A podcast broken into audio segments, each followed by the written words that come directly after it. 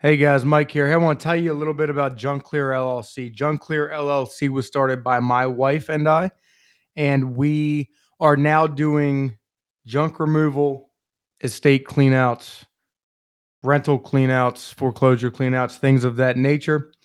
Um, we're doing storage unit cleanouts. We're doing demo work, interior. Uh, we can do restoration work, fixing the interior.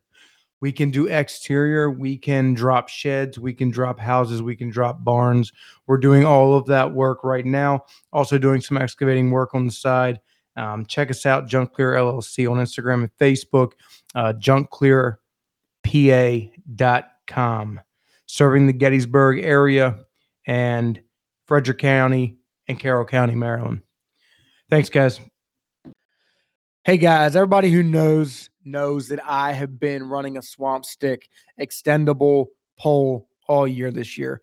Um, from running my spinning wing decoys at five feet tall to uh, hanging my gear, my gun, my blind bag, um, the accessories I use, like my cell phone grip for manipulating the uh, the cell phone and getting some film, um, using it as a walking pole.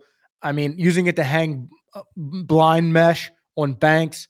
Um, I've used this thing a bunch this year. I've had a blast trying to uh, figure everything out. And man, I would not go back now. I love it. I've even used it deer hunting with my bow. I've hung my bow from it in standing cornfields and sat on a bucket and hunted that way too. So, look, guys, if you would like one of these, or if you want to figure them out, if you want to see if it's something you'd like, check out my YouTube page. Look up Swamp Stick. I got uh, a review on there, and um, I really love it, guys. Use code MAMP10 at checkout. Get 10% off. These things are cheap compared to the competitors. Uh, great product, man. Really great product, and I love it. I thank Sean for reaching out and uh, and get me one of those because it has been a game changer for me this year. Uh, guys, again, MAMP10 at checkout, get you 10% off. Thanks.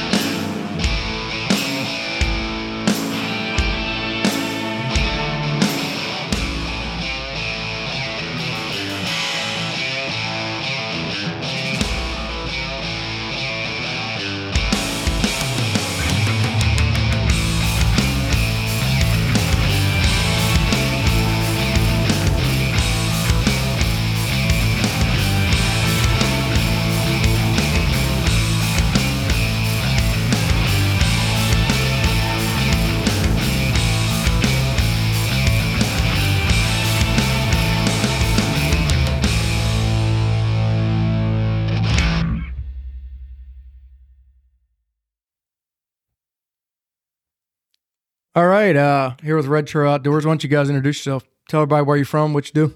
All right, I'm Shane Horsewood, uh, and we're from Bell Maryland, and I kind of fill the role of the CEO of Red Trail. And I'm Cory Tolson, and I'm just here. You just fill bags for them, right? Yeah, they just put me to work. I kind of do some things here and there. I drink a lot. Yeah, about right. Um, so over time, like, what led? What was the starting point, and what led to you guys So, doing Red Trail Outdoors and the whole thing? so back in 2012, um, a group of us, as it usually starts, is just a bunch of friends, and we saw these hunting TV shows and stuff like that on the Outdoor Channel and Sportsman's Channel and Pursuit Channel, stuff like that. Then on YouTube, there was a couple small ones, stuff like that. That was before the whole big YouTube channel stuff became started getting really big. Right. Yeah. Well, we kind of looked at it and we're like, man, we could make a much better show than not all of them, but you know, at least a handful Right. of them. So that kind of started us on this whole Red Trail thing. Sat down, came up with the name. You know, we kind of wanted to keep it somewhat catchy, yet somewhat kind of makes sense, right? So Red Trail, blood trails. Well, we quickly realized how much money it costs to make a TV show. Yeah. And that was the largest eye opener to, to us because post production, that's where the money is. It's not making the TV show. There's TV shows right now that they don't put money in their pocket. Some of them have normal jobs and they still have to put their own money in there Yeah. to have the TV show. Yeah. So, uh, for instance, we were quoted for ten thousand dollars for post production. That was basically like one. It was like one or two episodes, um, and and a couple other things, media kits, stuff like that, to grab sponsors. So, you spend ten thousand dollars, you get that, you hopefully get sponsors. Here's the other tricky part: is the sponsors don't want anything to do with you until you've been around for about two, three years. Right. Anything under that, they're like, You might flake or or whatever. And yeah, it's like kind of like a like like a one and done thing, you know. So you you you have to try and work your way through this. Then you're like, okay, well, how can I come up with ten thousand dollars, for instance? Just one time, Yeah. not the three times it's going to take to get somebody to look at you. Exactly. Right. Yeah. Yeah. And then also pay for life and and you know Right. families and everything. yeah. Exactly. So, and it's like, okay, how the hell do you make these ends meet? Best thing you can do is either find a sugar daddy, a sugar mama, whatever you want to call it, and hopefully they'll do it, or you come from money. Well, guess what? I don't come from money. I don't know really a lot of people that come from money, and if they do, they sure as hell don't show it. And uh, so it's like, how do we do it? We started making. What was the first thing we started making? The mineral. Yeah, the, we we start off making mineral, uh, flatline.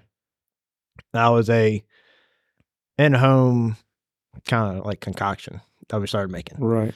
Uh, Carrying five gallon buckets through fields Yeah. for miles.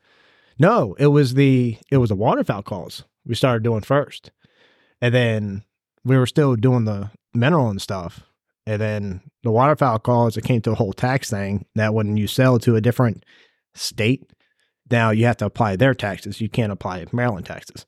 And it got all like finicky and weird and everything else. Now, You need like an SDAT for to like go across state lines and sell there and give them their cut. Yeah, it was it was all kinds of like weird ass tax shit, and I'm like, dude, I don't want to even deal with this. Cause I brought it up to Nick Janchek, our vice president. I was like, what do you want to do?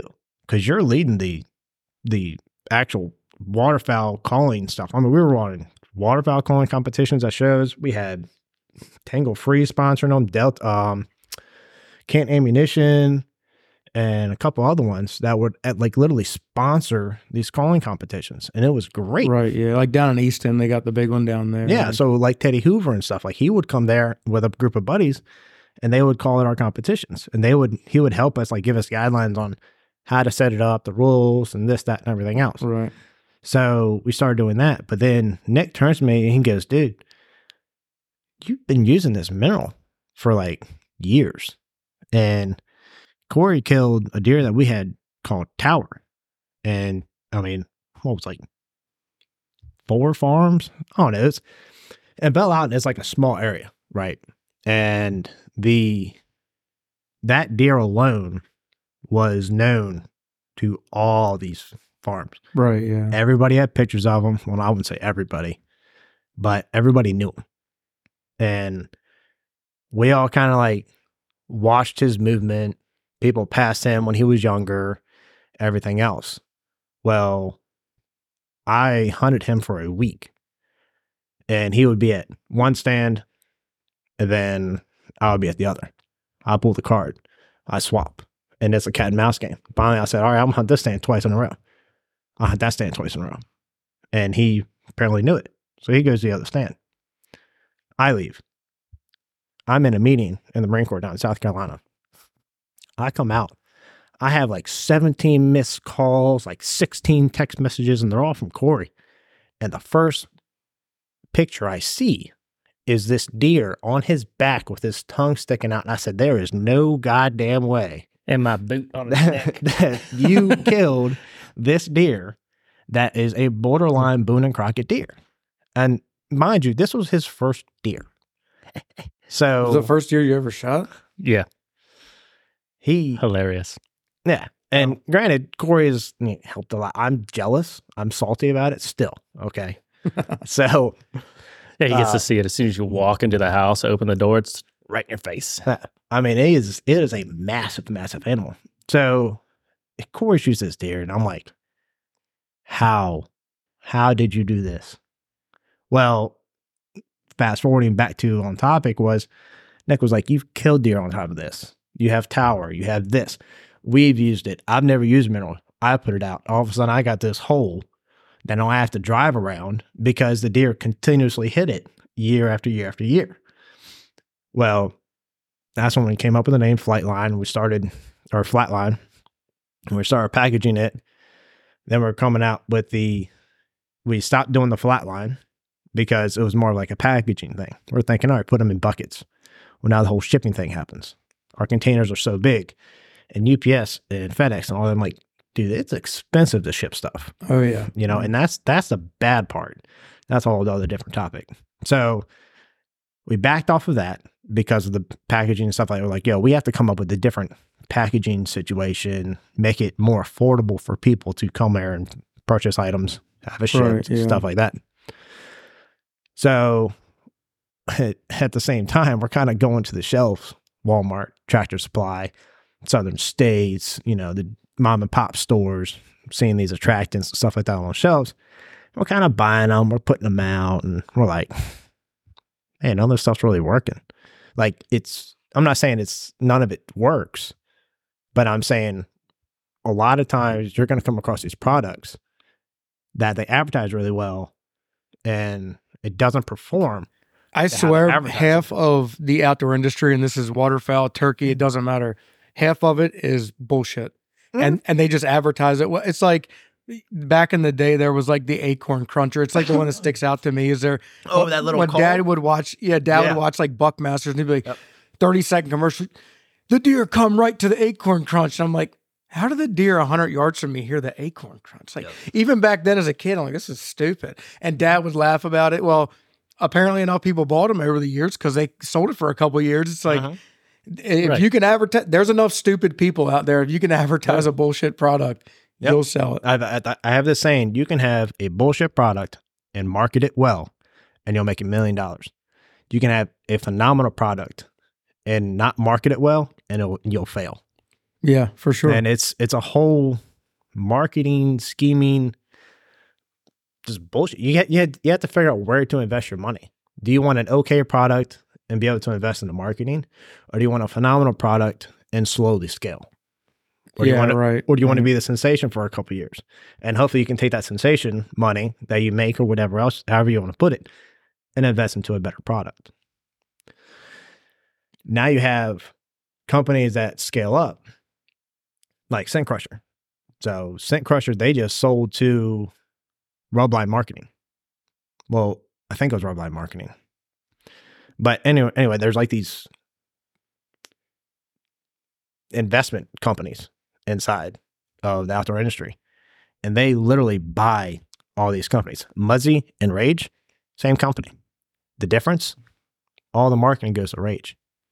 Right. Yeah. So they're like, oh, well, It's because it's attractive for people to see the big blood trail and Uh-huh. the, the the big cut down the side of the deer, and that's the that's what catches eye, especially the ages of like fifteen to twenty five. It's like Mhm. if you can catch those people at thirty years old, I would never buy a bullshit product, but at twenty years old, I'm like, did you see the new teal call that came out with? Like, you don't need to call teal, but I, ha- I had it because it was cool. Like, exactly. So, uh, so then we, like I said, we we stopped the flatline for the packaging situation, and then the attraction stuff, and then we came out with MRE. You know, MRE, it's it's kind of like the best of both worlds. You have an attractant, but it's also you have a very high attractant level, but you also have your vitamins, your minerals, right. and yeah. everything else that's appealing to whitetail. You know, and we don't get to hunt mule deer in Maryland. We don't where I'm at, we don't have Sika deer. So I haven't been able to try it. When I hunt Sika deer, I'm in, you know, state land, federal land, Blackwater, stuff like that. Right, So yeah. you better not if you bait, don't get caught. We came across a, a corn pile there a couple years ago.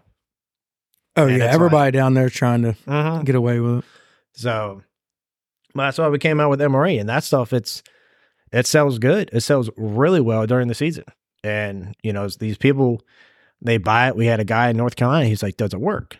I was like, well, yeah, I wouldn't be selling it and putting my name on it if it didn't work. Yeah. Right. No, no, don't buy it. It sucks. No, it actually it doesn't work, but we just been hoping you'd buy it. Yeah. Yeah. It's like, it's like, he's like, nah, man, it's just this bag is filled with air. It's nothing but whole corn. It's Lay's chips. it, Which might work better than some of the attractions out there, to be would. honest. It Right. would. Especially them blocks. Oh, I, so I've I'm a never had, of blocks. I've never all. had Me luck with feed blocks. I've The the one thing I've always had, um, I've had good luck with with trail cams over them, is when bucks are growing antler. You can throw out like an a, a, a rack rock or whatever they're called nowadays. I know they've sold, but the uh those trophy rocks back Yep. that's what they used to be called. I guess they still are. And you could buy those and throw them out, and those would work. But if you dumped an entire pile of sugar beet crush beside it and an entire bucket of lucky buck over here, they would you the bucks would walk in between it and like lick the salt. It's just a rock with salt. Yeah. And they would lick that and I'm like, why did I spend all the money on that? You know, Uh-huh. It smells like sugar beet. Like it smelled like I would eat it, but the deer are like, nah, there's no protein in there. I don't want it. You know what I mean? Like that Yeah. being the differences. Yeah, I mean to to your point, I mean trophy rock is nothing but a rock looking salt block. That's all. Yeah. And a lot of people look at these things, they're like, "Oh man, that looks cool. That looks great. It has a picture of a nice looking deer," but they fail to look at the ingredients. You're spending your money on salt. Right. Yeah. I mean, and literally a lot of the salt that's in these components is basically your iodized salt or your like your top flow salt you can go to like southern states buy. And right, I mean yeah. the same stuff that's used, I know taxidermists they use top flow salt to salt their hides. So I mean you're going you can spend three dollars or five dollars, however much these bags are now with inflation, you know, thanks to this wonderful economy now Yeah. but or you can go and spend twelve dollars on this fancy looking rock. Exactly. Yeah, I'm with you. I, that's that's another reason that I told you online I wanted to reach out to somebody local because one, if I could if I could emphasize a product and then utilize a product, it I'd like it to be local anyway. Mm. And normally if you look local, you do find a better product because most guys would go out to Walmart like I used to do and buy sugar beet crush and buy a bag of corn from Walmart and they go out and then they put their yeah deer come to it obviously. There's some corn there and they they come out there and they will eat it if it's the only thing there if it smells mm. nice. But if a especially a, a whitetail a buck that will come to a an attractant that has more actual supplement to it than just something that smells nice. Because they they want to grow their antlers and they want to be sustained. And so mm-hmm. that's something that people don't think about is yeah you can buy corns that smells like apples that they put apple fake apple juice in or whatever they do they spray it. But mm. you can buy it like at walmart. You can $18 you can get a bag of corn that smells like apples or you can just put out corn and Right. it does the same thing Yep. and they fail. You'll they- be fine. yeah, and they also forget like there's not a lot of flavoring. Like your apple corn at Walmart, forty pound bag. You're spending as much or more for that one bag than you do for a fifty pound bag of whole corn. But a lot of people buy it because it's apple flavor, right? right yeah Once that first rain comes, guess how much flavoring is left? yeah Not a damn Zero. thing. Not a single thing. I can tell you right now, I've shot at least one that comes to memory right now over top of MRE after it rained. And I've got numerous footage of deer after it rained coming to MRE. So now I'm not saying it smells like like a rose garden or anything, right? Because after it rains, you got moisture, all this stuff, and you have products that do mold. Like if it just sits there, Sugar, Moisture the sugar kills. beet crush, I noticed so the deer wouldn't eat it. Now, this is like, I'd say like, I'm 30, around the, around 21, 22, we had a property that was really nice. And I started, that's when that stuff got big. And it was Lee and Tiffany on the bag. And I'm like, uh-huh. yeah. And I get it all and I take it out and I put it out with other things. And that's when I was noticing they wouldn't touch the sugar beet crush. I guess the amount of sugar that was in it or whatever, they wouldn't touch it for so long that it was, ac- it would actually, on the ground almost mold or something and then then they would not touch the area so i'd have to go in and get rid of all of it uh, it was a whole thing and that was kind of like the thing with like MRE, like 50 pounds of feed when we first get it made and stuff like that, they're in 50 pound bags. So we put like 50 pounds out and it would last a long time. It takes a long time for that product because we use whole grain ingredients. We don't really mash them all up, crack them all up, turn everything into a powder like sugar Right, beet right. crush and stuff like that. So it takes longer for MRE to mold because of that reason. Right. It's not not already saying- broken down. It needs to It- have a long period of time to break down. Exactly. And even after, like I said, even even after it rained, I still sat there and watched deer bypass other products to go to ours. And it wasn't because ours I specifically placed to be the first line that they would hit. I specifically placed it in the last line. So they would literally, like I said, walk over top, whole corn, other products, and hit ours, even after it rained. So whatever we have in that bag happens to work enough to where the deer know they want that specific thing. So Yeah, I, I, get it, man. I, that's uh, it, it's always been a big.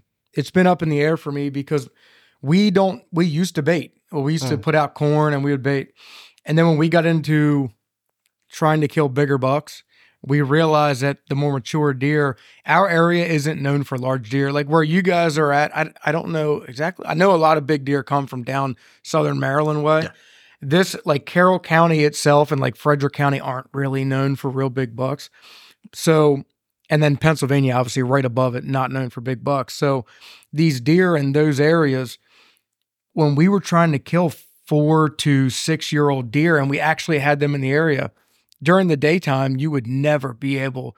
Those deer were so smart because there were so many hunters around, and it was almost like they were like, uh uh like I know better. I'm I could shoot a mature doe over a corn pile maybe, but that four year old buck, three year old, yes, four year old buck, they it was like in- in the daytime they were uh uh they want nothing to do with it, and so we battled that. We backed up, still use mineral and stuff, but we backed up and we're like, all right, let's just um, use the ag that we have and hunt off of that.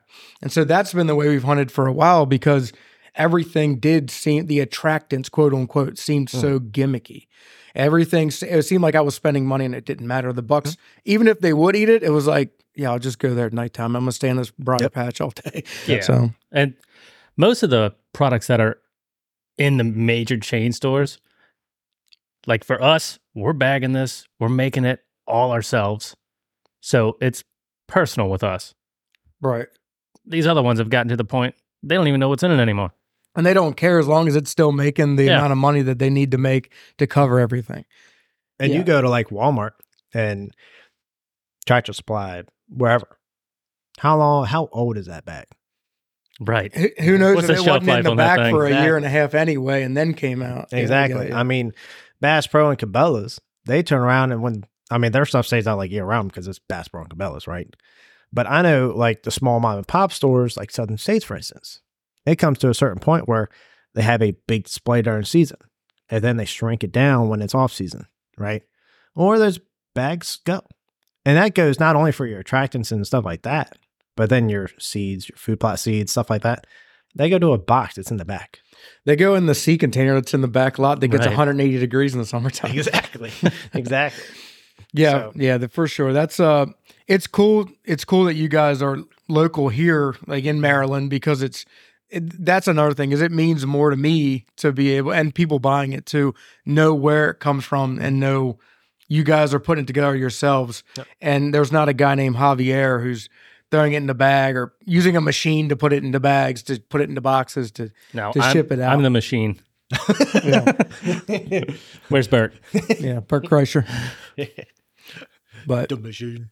So after you guys got us kind of established, and I- how long ago was it that you guys like really had a foothold with the mineral game? Like, like We really got I like me and you started doing stuff in like 2010 or 2012. Yeah. Like And two- then 2012 is when we initially started a Facebook page and we Right. anchored down the Yeah. name. We were doing stuff for like, where's it, like a couple years before.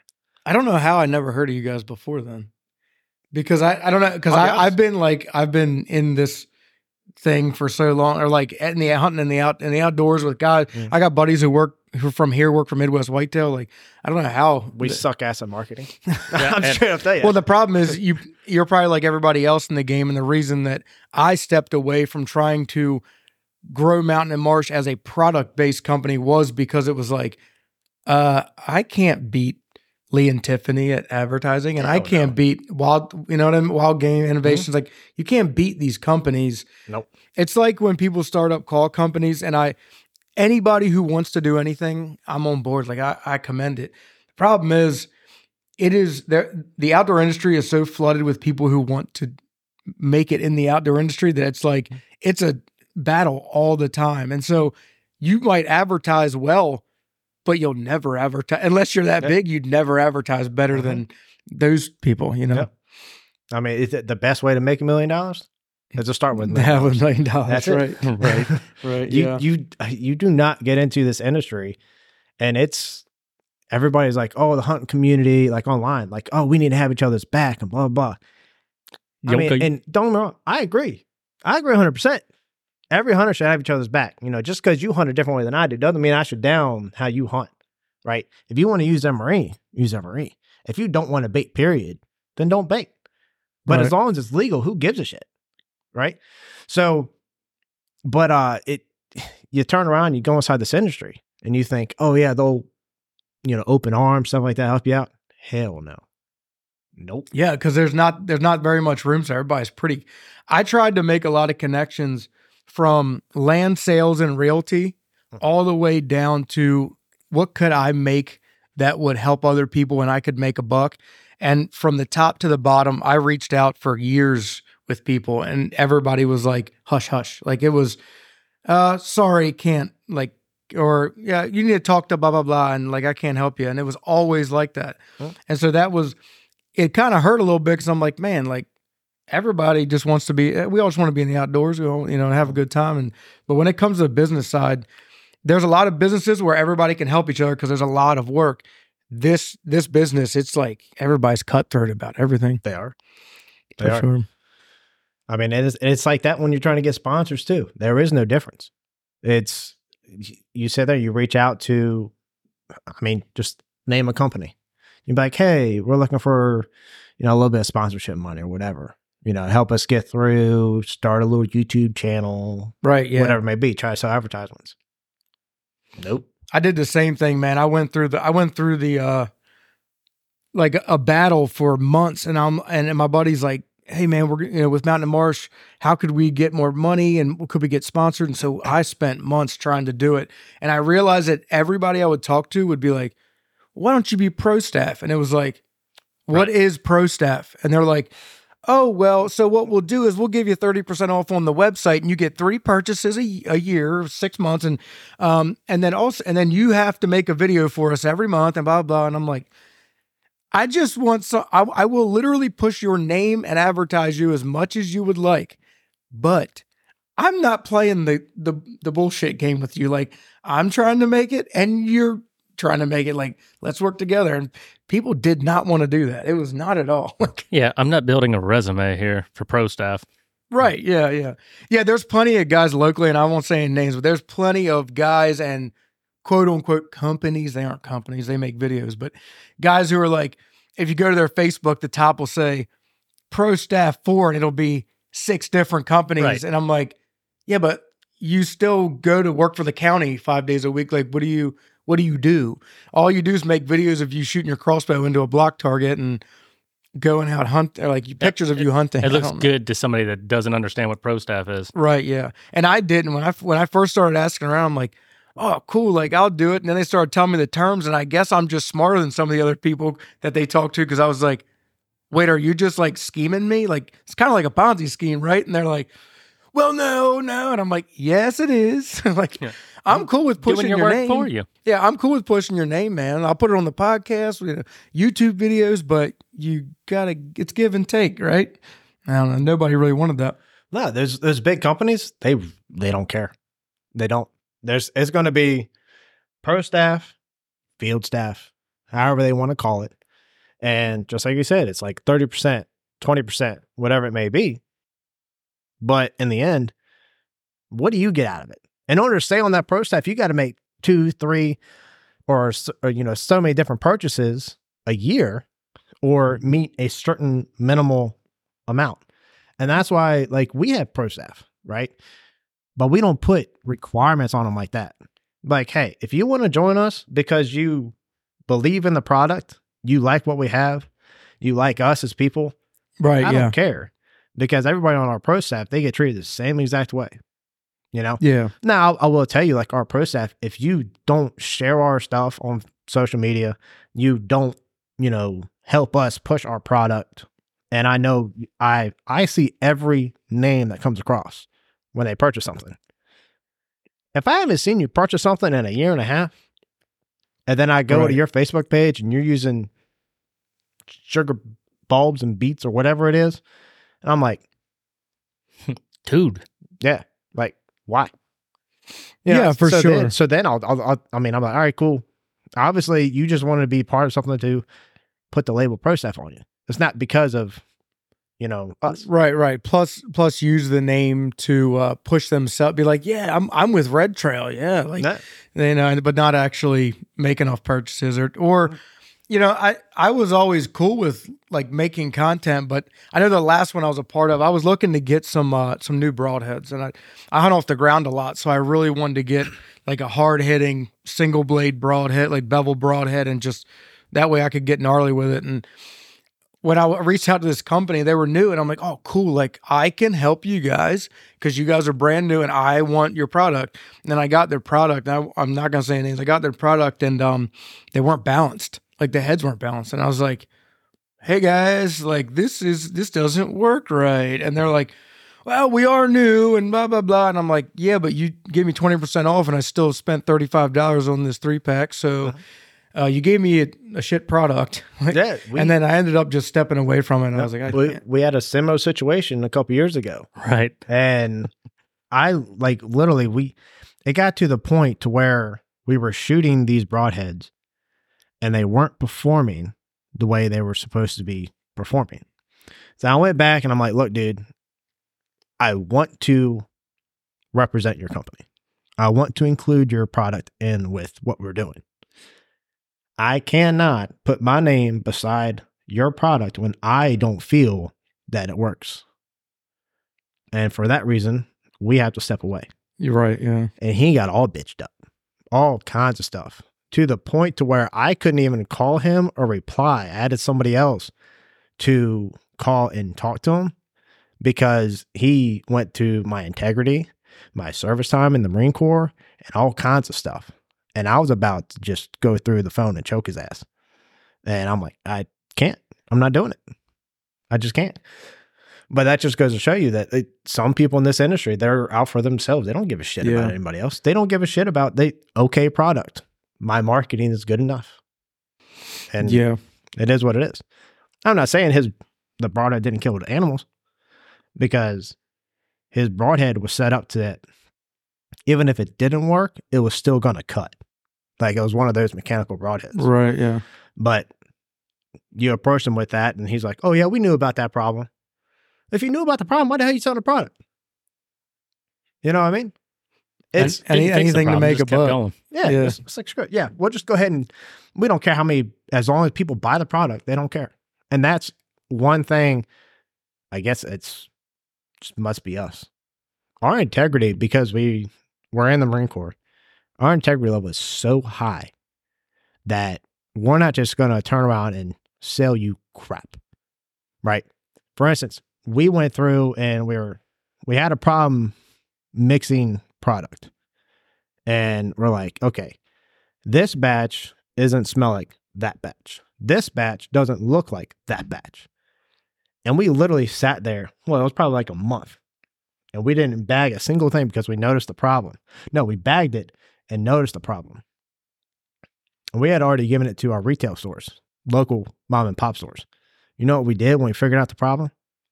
And we bagged the product that we knew that was going to be good. We went to those retail stores and grabbed every single bag they had and swapped it out.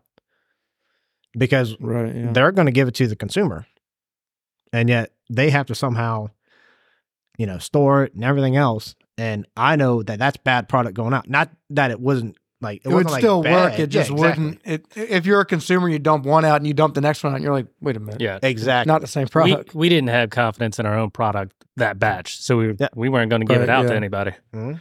Yeah, I, I with this company, I was talking about the Broadhead company and just some others. It it very much seemed like a, it was weird. It was, you know what I mean? Like there was always just something up, and I'm like, look, like if if you guys don't want to really work with somebody else, that's fine. Just say that. But like they they might have a person on Instagram be a promoter of theirs and have 50 followers, Mhm. and then have another person have 3,000 followers, and it was like. Yeah, but you're getting a lot more from that person. So what do you what do you say? Like I'm kind of confused at where they're like, well, we don't care who it is as long as people are pushing the product. And I'm like, but you should be caring who is like representing your company Oh yeah. because you know who represents is just as good as who you are yourself. Like Uh-huh. You know, so that, eh, I I mean I understand I understand the situation and what it is. I- think ProStaff used to be a lot more inclusive, and nowadays it's who like if I don't know if you guys have ever seen them, but Beaver Creek Game Calls is on yeah. Facebook all the time on my Facebook, my personal Mountain and Marsh, and it's like, uh, who wants to be pro staff? And a picture of a turkey call, and then in duck season, it's who wants to be pro staff? It's a picture of a duck call. And it's like, how many people do you have pro? Because they're still making a profit. So I'm like, how many Right. people are actually pro staffing for you guys nowadays? Like, Yeah, it's you have thousands of people, you know, on these pro staff stuff and stuff like that, and it's great for companies like us and like when Scent Crusher, you know, they had a very good pro staff and field staff setup. I mean, they were very active. They were very uh, verbal. They definitely worked with the pro staff, Right, field staff. yeah. They gave contests. I mean, they did a lot of really cool stuff, and I I commend them big time because we were we were part of them since they were purchased. All that stuff went out the window. Now it's it costs extra time and money. So they were like, let's trim that fat and Mhm. get rid of that. Yeah, Yep. yeah. I mean, it's and it's sad that it went down to that, but you know, when I see so much bad from pro staff, and there there there is a lot of bad. I mean, just like we we we talked about just a little while ago. then you have a situation like, and again, Scent Crusher, where it was a phenomenal experience, right? And It was people helping you out and you're helping th- them out in comparison to Yeah. you help them out, quote unquote, and then they're like Mhm. that we they don't care. Like Yeah, I mean, no it- connection. I mean, since since uh, Scent Crusher literally built themselves up to be like a large. They were still mom and pop, you know, setup, right? At least that was the feel that you got from them. But they made a lot of money. But once they sold, it's no longer their baby anymore, and the new company's Right, like yeah. new and just uh, you know investment firms like gone. Yeah, they don't need the people. Yeah, They need the masses. Yeah, for sure. So how how far um have you guys outreached now? I mean, are, are you selling product all over the place? Or So we've just this past season we cracked into North Carolina. Okay. Um, we've got a couple, a handful of places. We have, I think it's like four stores in Maryland that we have. Was it four or five? No, it was five. Was it was it five in Maryland? I, f- I forget how many there is. I, I'll, I'll be honest. There's, I see. I send a lot of product. I hand deliver a lot of product as long as it's local. right. Um, but it's hard to get into these larger chains. So you have to rely on like the mom and pops. And the reason why it's hard to get into these chains like Tractor Supply is because you send the product there, then it has to go to corporate. Then there's going to be a trial period. Well, the problem is with us is that if that trial period's outside of deer season, it's going to be shit. They're, it's not Right. going to. then they're going to say this product sucks and nobody buys it. Right. Oh, Right. it didn't sell from April to, you know, we'll just say August. Right. Well, of course not. Nobody's going deer hunt. None of the other ones did either. Exactly. So uh, that's a whole corporate, you know, thing that we figured out and stuff like that. But Why don't you guys sell more like around um, this time until like hard antler? Because if you guys, if if you have a nutrient I'm glad you brought base that up. in your, because that's why I reached out to you because I'm, I do we we don't bait, but we Mhm. do mineral So, because of deer growth. Here. so It's Emory usually an is education problem. It's great too. for does. It's it's great for pregnant does. It's great for deer transitioning to hard hardhorn. Yep. So there's different times a year the deer require different things. So um let's see here.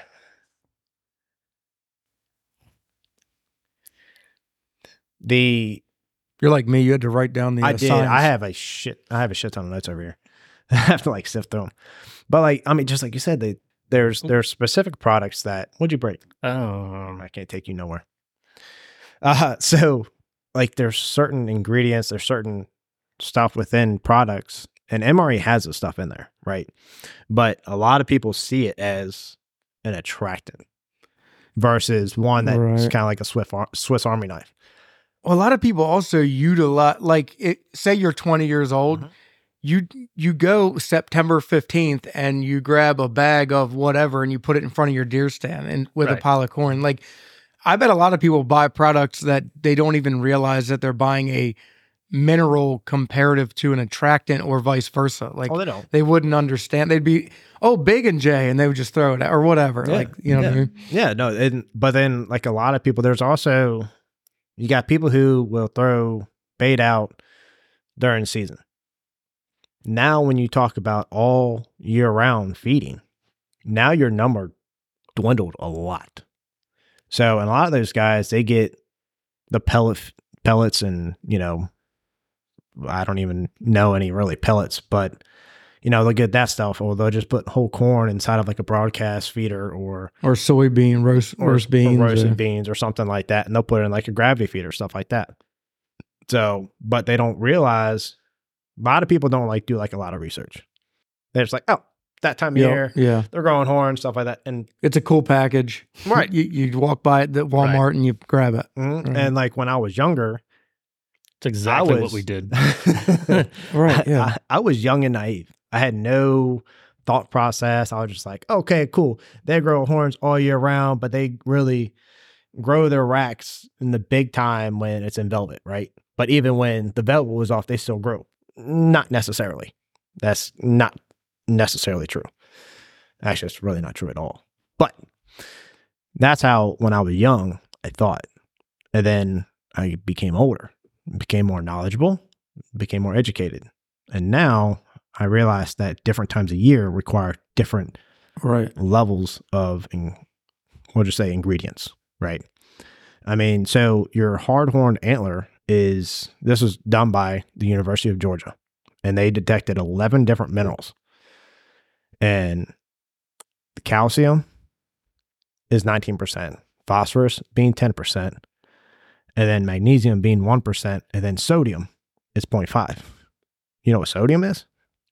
Salt Salt. Yeah. but you got all these other salt rocks, salt blocks, and all this other stuff that is 100% salt that people put out. What are you doing for that for that antler? You're not doing anything, Right. Yeah. you know.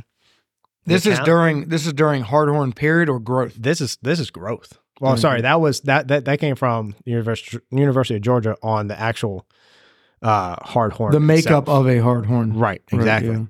you know, and then and then um it's by what is it growing antlers are composed mostly of proteins, 80%. So you're looking at during the velvet season, it's a lot of protein that goes into them. Right. Right, Which is why you'll find them in the soybean fields. You'll Mhm. find them in the corn fields and stuff like that. And corn doesn't have a like a lot of protein in it. I always think early beans, summertime, deer want to be on beans because it's Yeah. full of that. you know. Exactly.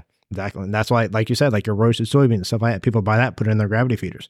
We're working up a protein feed now that is going to be focused around the gravity feeders and a higher protein level. MRE has 11% protein. You know, it has some soybean stuff in it. Now, is it as high as what we want? Absolutely not. But we don't want an excess of protein either. Because as you, as a person, you drink all these protein shakes, right? Let's say you're going to gym, stuff like that. I drink beer. Right. I drink. not. Yeah. But Yeah, we'll go with that. but you know, your body Is only protein in your your body only consumes so much, and that's the same thing with like any other animal as well. I mean, you look at cows, which is a lot of people compare deer to. They don't compare them. I've heard the term of deer are forest cows, right? And there's a lot of people on like the uh, southern areas of Virginia that look at deer and think of them as forest cows. And a lot of that's because they take the easier route. You take a tree and you lay it across of a trail, and if the tree's big enough, they'll go around the tree. Mm-hmm. And them going around that tree is to get them to go where you want them to go Right. Yeah. right? And I mean, you see in like Kansas, they'll take a line of fence and they'll open up a gate, and Put a tree stand over that oak tree right beside it. exactly, Right. and they'll walk right there, twenty yard shot. You're guaranteed if he's walking the fence line, he's going to turn right into that, and right into that gate. Like you said, twenty yard shot, perfect, right?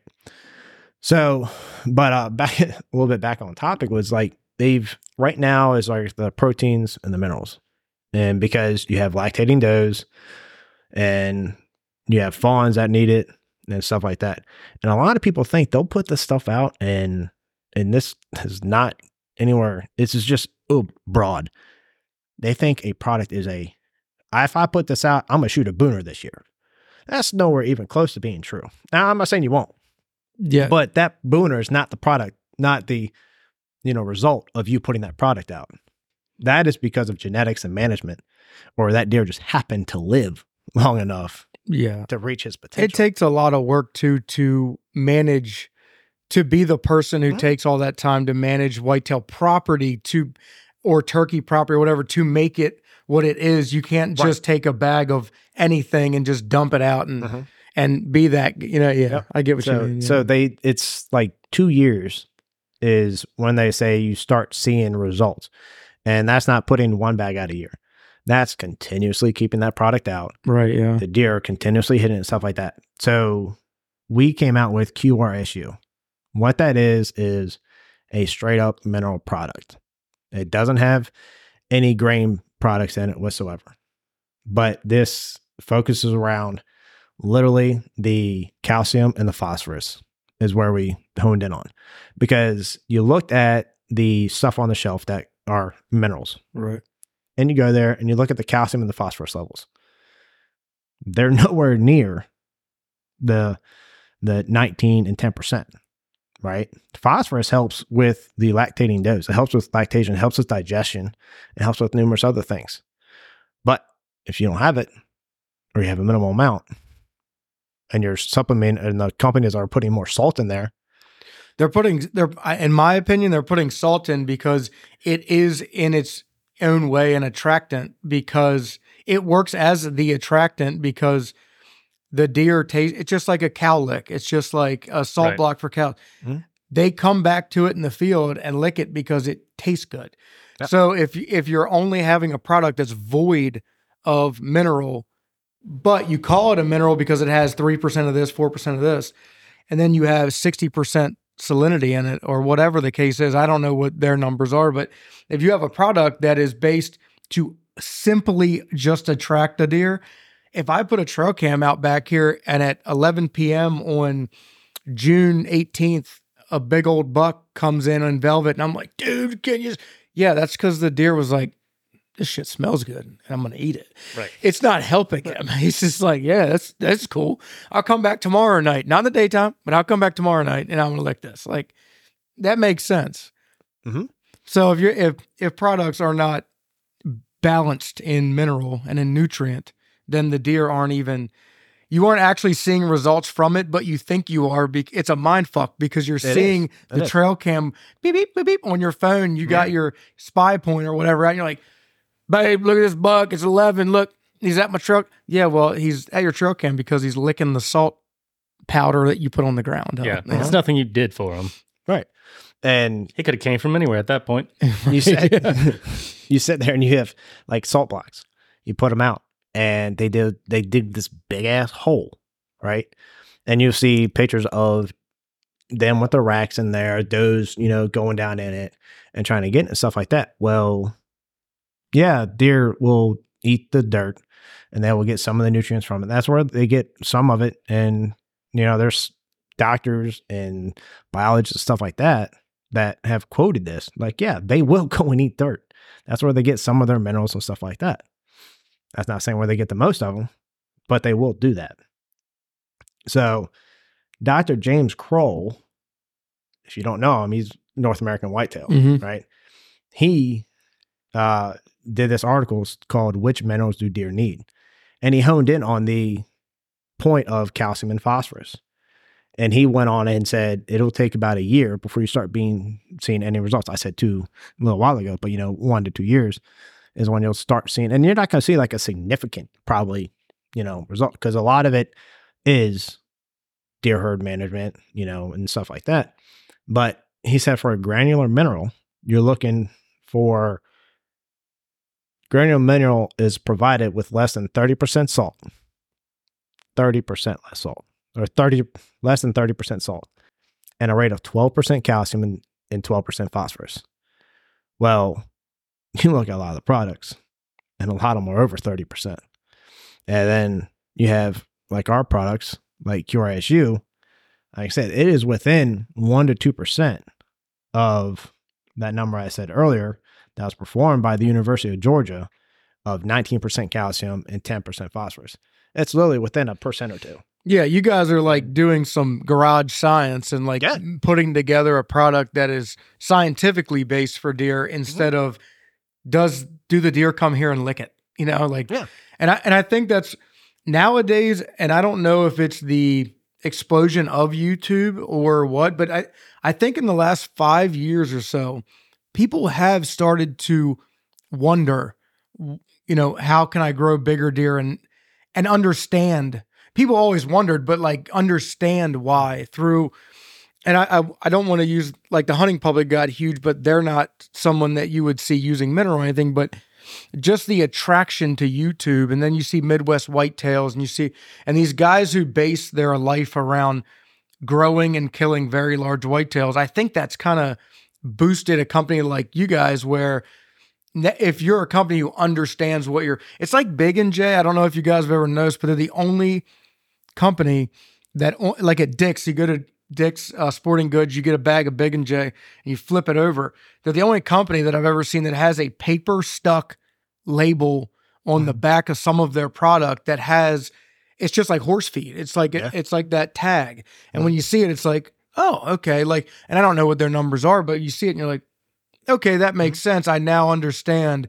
And then I can, most people wouldn't, but I can go to Google and be like, what do I need for my deer? And like, Yep. if you're, a- if you actually know what a product has in it, it makes a lot more sense nowadays to put your money where your mouth is in terms of, I want to grow bigger deer. Then you get what you need to Mhm. grow bigger deer. Yep. And and like a lot of people think, oh, give them protein feeds like all year round. Well, that's not exactly the case because uh, QDMA and North American Whitetail, I want to say, literally came out with like a chart of saying between this month and this month, the deer look for this predominantly. This is what they need. This month, this month, they need this. This month, that month, they need, this. and it'll go from like proteins to to minerals to you know the whole shebang. And it's not. I can tell you right, it's not what you expected. But a lot of people don't do the research. They don't think about it. They're like, oh, let me just get an attractant and throw it out there. Yeah. That, that attractant is nothing but flavoring and salt. how do you how do you bridge the gap between so earlier i brought up like 15 to 25 and between the ages of 15 and 25 you're more impulsive so uh, you may you buy products like the pink bag that says sugar beets on it or whatever and so you're more impulsive to buy things like that because there's a big buck on it and you know the cool packaging. And it's an attractant quote unquote and and you buy it's a mineral and you buy it. How do you bridge the gap between that age group and understanding? Because now at age 30 i am like even for ducks even for like now i understand hunting at a level that i never i've hunted for my entire life but i never understood really took the time to understand until about 28 and then i started realizing like all right this is how we're going to kill it's probably 26 we're going to kill bigger bucks this way.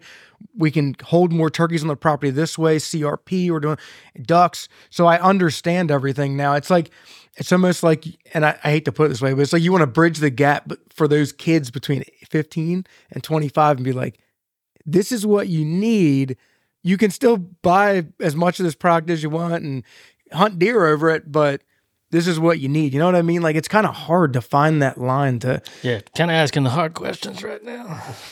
I know, I know. Fifteen to twenty three, me knew everything. So Exactly. You you knew everything, and you you thought you could drink thirty beers at a time. Right, hey, goddamn, I'll put a hell of an effort in. Okay. I'm not saying Oh, I me won too. every time, but I at least put the effort in there. but that's it's almost that's how it feels. And like to me, like just like I said, I made the Facebook post and I was trying to find someone local who made mineral because one, I wanted to support local, but also two, I wanted to kind of find out where the mineral was coming from and see how things were done. Because now at 30, it it means more to me. To if I work hard for my money, I want to put my money mm-hmm. in the right spot and uh, promote the right things and stuff like and, and do the right things for deer development and stuff. So that's kind of it's hard because there's a really good group of age group where it's like I know you guys buy this product because you want to hunt it and that's cool, but also do you know that like you're doing a good service for your deer by buying MRE and things like that? So how do we bridge the gap? Hmm, That's very interesting. I don't know that we can like totally bridge the gap, but that's why we have a cool package too, because of that fifteen year old. All right, buddy. Yeah, I mean it's it it's it's it's hard. It, it, it really it really truly is because you're trying to talk to somebody like Cory said, at 15 to you know young 20s. You know, it's there's a few things on your mind, and not many people are like about what product do I want to buy that I can give to my whitetail deer herd to help benefit them. A lot of them are like, okay, that one has a flashy label. Let me get that. Right, yeah. And even when it has a flash label or a semi flashy label, they don't consider the you know ingredients that are in it, the levels that are in it, and stuff like that. I just look at, oh, I seen this on a commercial once. Or Well, it it's that or when you're walking past it and you and your buddies are like, we gotta get some corn and some mineral, and then uh-huh. you just grab it because it's right there at Walmart, and you don't even look at the back of it. You just grab it and you just and dump it out at your stand, and you put a trail cam over it, and you tell your buddy about the picture of the ten point you had at three a.m. You know, Yep. And and you know, it's you could always tell in the Marine Corps when payday was because when soon as people got paid, The alcohol in the barracks. exactly the alcohol in the barracks. When you first got paid, it was what that individual preferred. I mean, we didn't do that. we never drank in the Marine Corps. No. But uh, so it would always be what that individual wanted. The further away it got from payday, now you start seeing the, you know, natty lights and you know, I know that's some people's preference, but you start seeing people go down and from their palate down to just what can I buy for five bucks type deal, right? You start seeing like the plastic bottles of vodka and gin walking around and stuff like that's that. That's funny. I still drink box wine. Keystone, even though I drank it at sixteen. and uh, so it, I, I think it also kind of comes with how much money you have. How much money are you willing to spend? And that's kind of like the thing, like with us, we have developed this product not only for it to be efficiently affordable, but also to benefit the herd as well right. And- yeah. like I said, MRE is kind of like that that one thing, like a Swiss Army. I mean, it's like the best of all worlds kind of thrown into a bag. Not saying it's excellent in one area and not as excellent in the Right. other. Right. Generally, though, you can put it out all year long, exactly. and, it, and it does what it Mhm. needs gonna do do, during that time period. right, and Right. and we found it's it's worked well. Um, you know, mixing it with corn inside of a gravity feeder. I would not recommend putting in a broadcast feeder because there is minerals in there, and that'll gunk up the machinery Mhm. for the broadcast feeder. right. or you can just put it on the put it on the ground, and then you can get QRSU, like I said, which is that's strictly a mineral. I think you just put that right on the ground, or however you want to do it. Um, Dr. James Kroll, he had on that article I just quoted a little while ago, he literally had like trough feeders, like roofs with roofs on top of them, and he would literally take it and put the granular mineral in it. And what that did, So it would keep it from being on the ground, getting wet, and Right. But it also, when the deer went over there to get it, it wasn't so much them getting dirt in that. It was them getting the mineral strictly what, yeah, strictly Yep. what they needed. Yeah, I know. I, I also noticed that, and maybe you can speak on this, but some items, some attractants, some minerals, some apples versus corn. Like if you put out a bag of corn, the deer will eat the corn off the ground, but they're not burrowing in the dirt. Mhm. If you put out apples, the juice will leak into the ground and they will. You can drive a semi truck after ten years into that hole. Like they'll just dig it as far as they can to get the juice out of the ground. Mm. So I, I mean, is that what happens? Is the is the more powdery or anything that's that can break down quickly? It just seeps into the ground and the deer will eat it up. So like so like your minerals, like your salt. I'm gonna use that because a lot of products have salt in them. right. Um, your phosphorus, your calcium, whatever ingredients, your your minerals specifically, as it rains and gets wet, it'll go down into the dirt. And like I said earlier, deer will go and scrap scratch at the ground and get their some of their minerals that way. Not saying that they won't get them all that way, like I said earlier, but literally, Dr. James Kroll and um, and others have went in there and said, yeah, they'll they'll eat dirt. And I mean, QDMA has said it, and everybody else, they will eat dirt. Yes, Right. Yeah. you know. But um, to your point, when your minerals seep into the ground, that's where you see a lot of the digging, the flavoring, and stuff like that. Now, QRSU, we have it with apple and persimmon right now. We're considering other flavors and stuff like that. Apple is a very big, it's very popular when it comes to flavors, and so is persimmon, which is why we have those two flavors. A lot other people like molasses, a lot of other people like peanuts, um, stuff like that, and they were great. They were phenomenal. I'm not saying they don't, because there's a. I mean, I heard uh, orange corn works like down in like Florida. I'm like, orange corn. I would have never guess, thought of orange yeah. corn, but they got orange trees down there, right? So now it starts making sense. Now you start kind of pinpointing what flavors are going to work where and stuff like that. Like people ask me, go, what flavor do you do you recommend? I don't have apple trees or persimmon trees on my properties. So I've had success with both apple and persimmon. What I have found is that people with persimmon trees, if you put persimmon out, it works better than if they were to put apple out. And vice versa with apple trees. Just more natural Exactly. area. Right. Exactly. You put something foreign. I mean, this morning I put a fence up this morning to put a cow into a trailer. When something new is in the area, a lot of times, especially like a structure like that, them cows are like, "Oh hell no!" Right? Right, yeah. They they they don't. Oh, I like it. used to work on dairy farm. I know. Yeah. So we had this whole fun morning to get this damn cow on the trailer. But finally, finally got it. He got a nice good kick to the calf himself. I did. I did. Luckily, it didn't hit me solid, and it kind of like brushed off the side. But Cory watched me walk, what, like two, three steps, Mhm. kind of like Making sure hobbling, it make sure my still leg there. was still there. I was like, okay, I felt that kick, but Yeah, I've, I've had a I've had a couple broken noses, uh, broken ribs.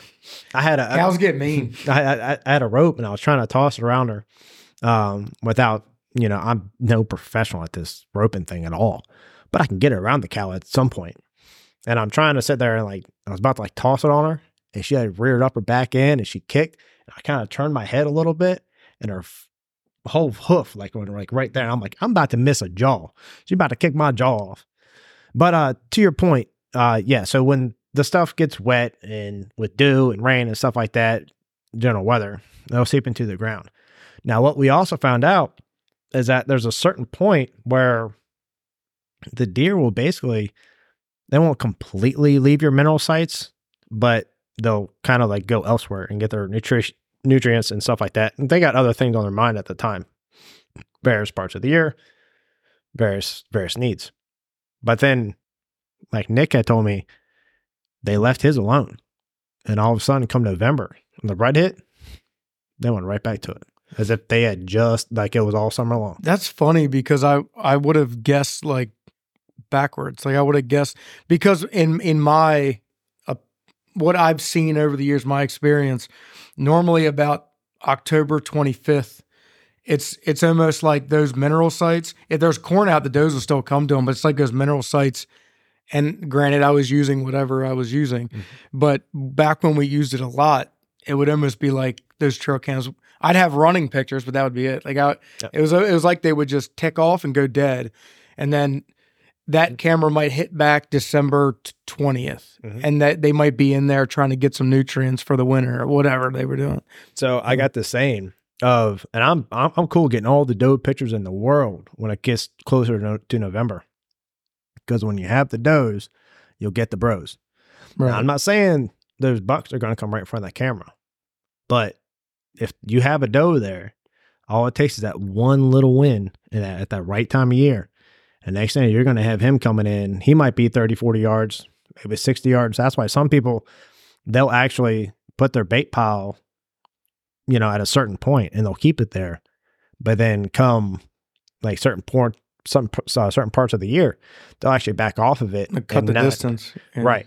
Because they'll know that he'll go downwind Mm-hmm. of that pile to Yeah. check that pile to see if there's a, a doe there. And if not, Right. he'll just keep on going. Now, if you're hunting right over top of it, you may never see it, or he'll wind you and you're screwed.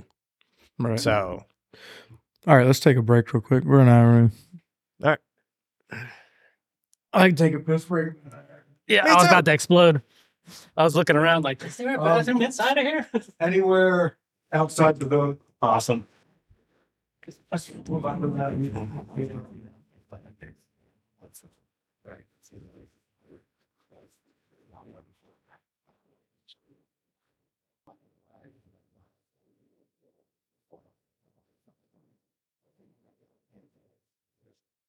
Oh,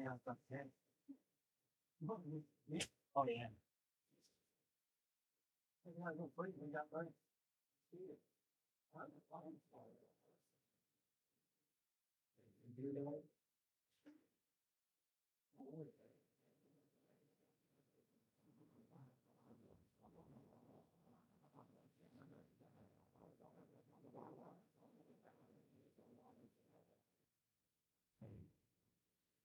Mm.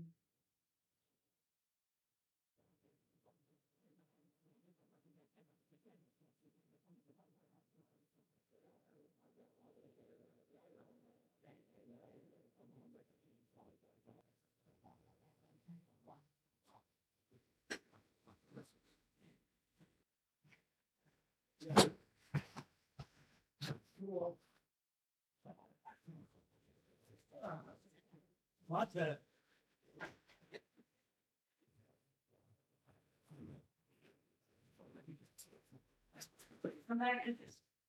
What? Man. I like it. You do a lot of waterfowl. Yeah, actually, that's not all my decoys. Some bunch of them are down in Havergrace. Dump it them. Yeah, You ever uh, take one of them and switch the batteries out? Not yet because my son is so young and I'm a that thing scoots as is. Like I can't catch it sometimes, so I, I'm afraid to switch it out to a deal. Because my buddy did, and his his daughter fucking hauls ass Oh, yeah. everywhere. Yeah, my buddy did it too, and he can't. uh He can't start off on the. He's got to start off on the grass or the gravel or something. Else you just. It, his boy's like three years old and getting it. the age of no fear. Ah. Oh. Oh. What you drinking liquor? I do. I drink a lot more liquor now than I do beer. I like a good whiskey, but I don't drink too much of it. Because when I was growing up, we drank a lot of Kentucky Gentlemen. Because I was just trying to get drunk. It does sound painful.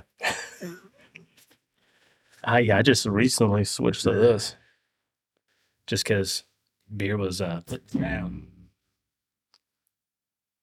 This will bring me back up.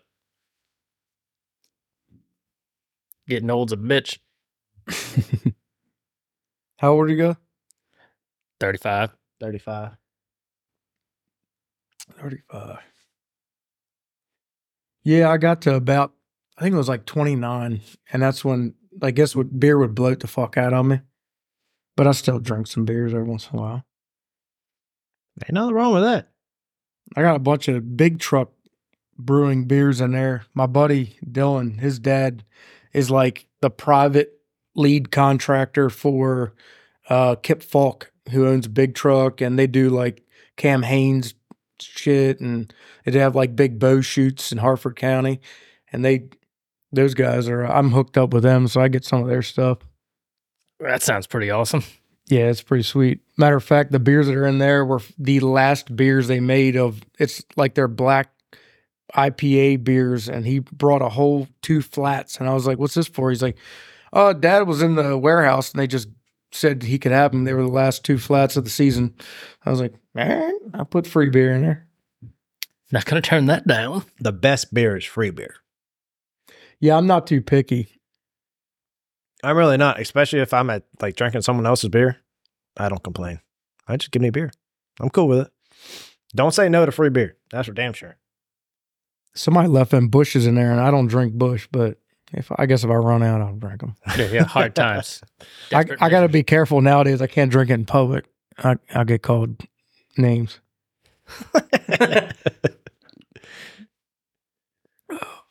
Yeah, we do a lot of waterfowl hunting. Um, I grew, growing up, we we hunted.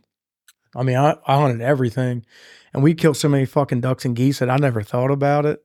Like I just got those mallards mounted, and only because the hen was so pretty. But um, I got those mallards mounted because I got a buddy who does really good taxidermy work up here, and uh, my buddies were always like, "Dude, you kill so many different birds. Like, why don't you get them mounted?" And I'm like, "I don't know. Growing up, we didn't get them mounted. We just ate them."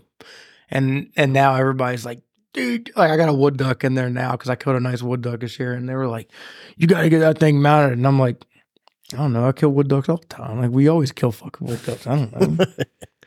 I got a pair uh mounted. There's a whole story behind it. But I've got the habitat with it. Cause I said I'm only gonna mount this like the pair one time. I'm not gonna get, you know, three, four wood ducks mounted unless I'm doing like a whole display, which I'm not gonna do. But yeah, I got this badass wood duck display. And I is I literally went to the taxidermist, uh, frozen and flight in Richmond, Virginia. And I gave it to him. I'm like, all right, look, this is what I need or I want. Other than that, do what you feel you need to do. Mm-hmm. And basically, all it was was I needed hang from hanging from the wall. After that, I That's, wanted. that's exactly what I did with those mallards.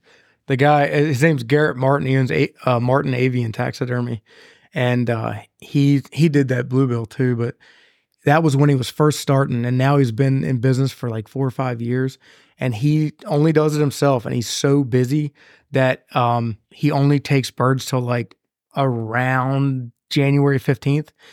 20th and then he'll be like hey guys uh on facebook he'll be like hey i'm taking 10 more birds if you want a bird bring it in now Yeah. and my brother had never killed a duck before and we were we were on a lake here in pennsylvania and he killed a stud gadwall at first light like i de- like he came in on the decoys perfect and it was two hens and a drake and i didn't know what they were and i jumped up and i said you take right i'll take left boom, boom. I shot both hens and he shot the drake. And when I paddled out in my kayak, I use a little, I got that kayak out there. I use it to hunt. And I was paddling out there and I picked up the hen that I shot and I'm like, motherfucker. I knew what he had shot as soon as I picked it up. uh, Like I picked up the hen and I went and got his drake and his first duck was a stud gadwall. And I was like, you realize that on this little tiny lake in Pennsylvania, you realize what you just did? Like you shot. And he's like, oh, it's so cool, my first duck. And I'm like, you motherfucker. Like, you don't even know what you just shot. That's that's how he felt about my deer. That damn that, that and uh, you've been spoiled since. Your ass has been spoiled. What what sizable deer have you killed since? Uh, well, I hit one with the truck. No, You did. Didn't. This dude, I'm literally sitting. So he was sitting in my stand over top where I shot my velvet buck. And was it the year I shot my velvet buck? Which I don't know what what story we talk about. When Yeah. so he, you know, I was sitting at my parents' house. I'm like watching my phone, and he was texting me left and right, sitting in the stand. He goes, "Yeah, I got a doe in front of me. I got this, that, or you know, you, you saw him earlier, or whatever." And he's like texting me back and forth, just normal conversation, whatever. And next thing he shuts up, and I'm like, he ain't said nothing for like 15 minutes. I was like, this boy's got deer in front of him. Next thing I know, next text comes in and goes, I killed one. I was like, cool, what'd you get? I don't know. I'm like, oh man. I'm like, what do you mean you don't know? He's like, I don't know. so I get the four wheeler, I go on over Oh. there. That one. Well, we gotta we gotta talk some more before we get to this part, okay? so it was it was last light, and I, this is like five minutes before last light, and this deer just comes jutting down into this ravine. I didn't see what it was. I just saw the hind end of it, and I'm like, "Oh, that could be big." So this thing's coming around. I, there's a lot of like, uh, dang, what are the trees Holly called? trees? Holly trees all over this area. So they're hiding behind the daggone thing, and I'm waiting for this thing to step out. I'm thinking, man, he's not gonna step out before last light, but he does. But I can barely see him. I have no idea. I know it's a buck, but I have no idea the size or anything. I can barely see some ivory coming up. I'm like, all right, well, let me just go like this. And when I did that, the little bit of illumination on the sight, I could no longer see the deer. So I was just like, all right, well, that deer is about that height on that tree. So let me aim at that, get myself set, and move back over and let it go. Pin the deer to the ground, but I didn't kill the daggone thing. I spined it. Yeah. Dude, he didn't know he spined this thing. So when we pulled up and with the four wheeler, lights were shining on it, this deer picks his head up. I turned to Cory. I said, shoot that damn thing again. Because I ain't walking over it. It's going to whip my ass. He shot it again. I'm like, Yeah, and unfortunately, it was a whole, you know, oh, huge, huge four point. yeah, all about like, I don't know, maybe the size of the Ten. cup. Yeah, 10 pounds maybe. Ah, that's a good time. right. Let's do that. Now, what are the cool questions we got?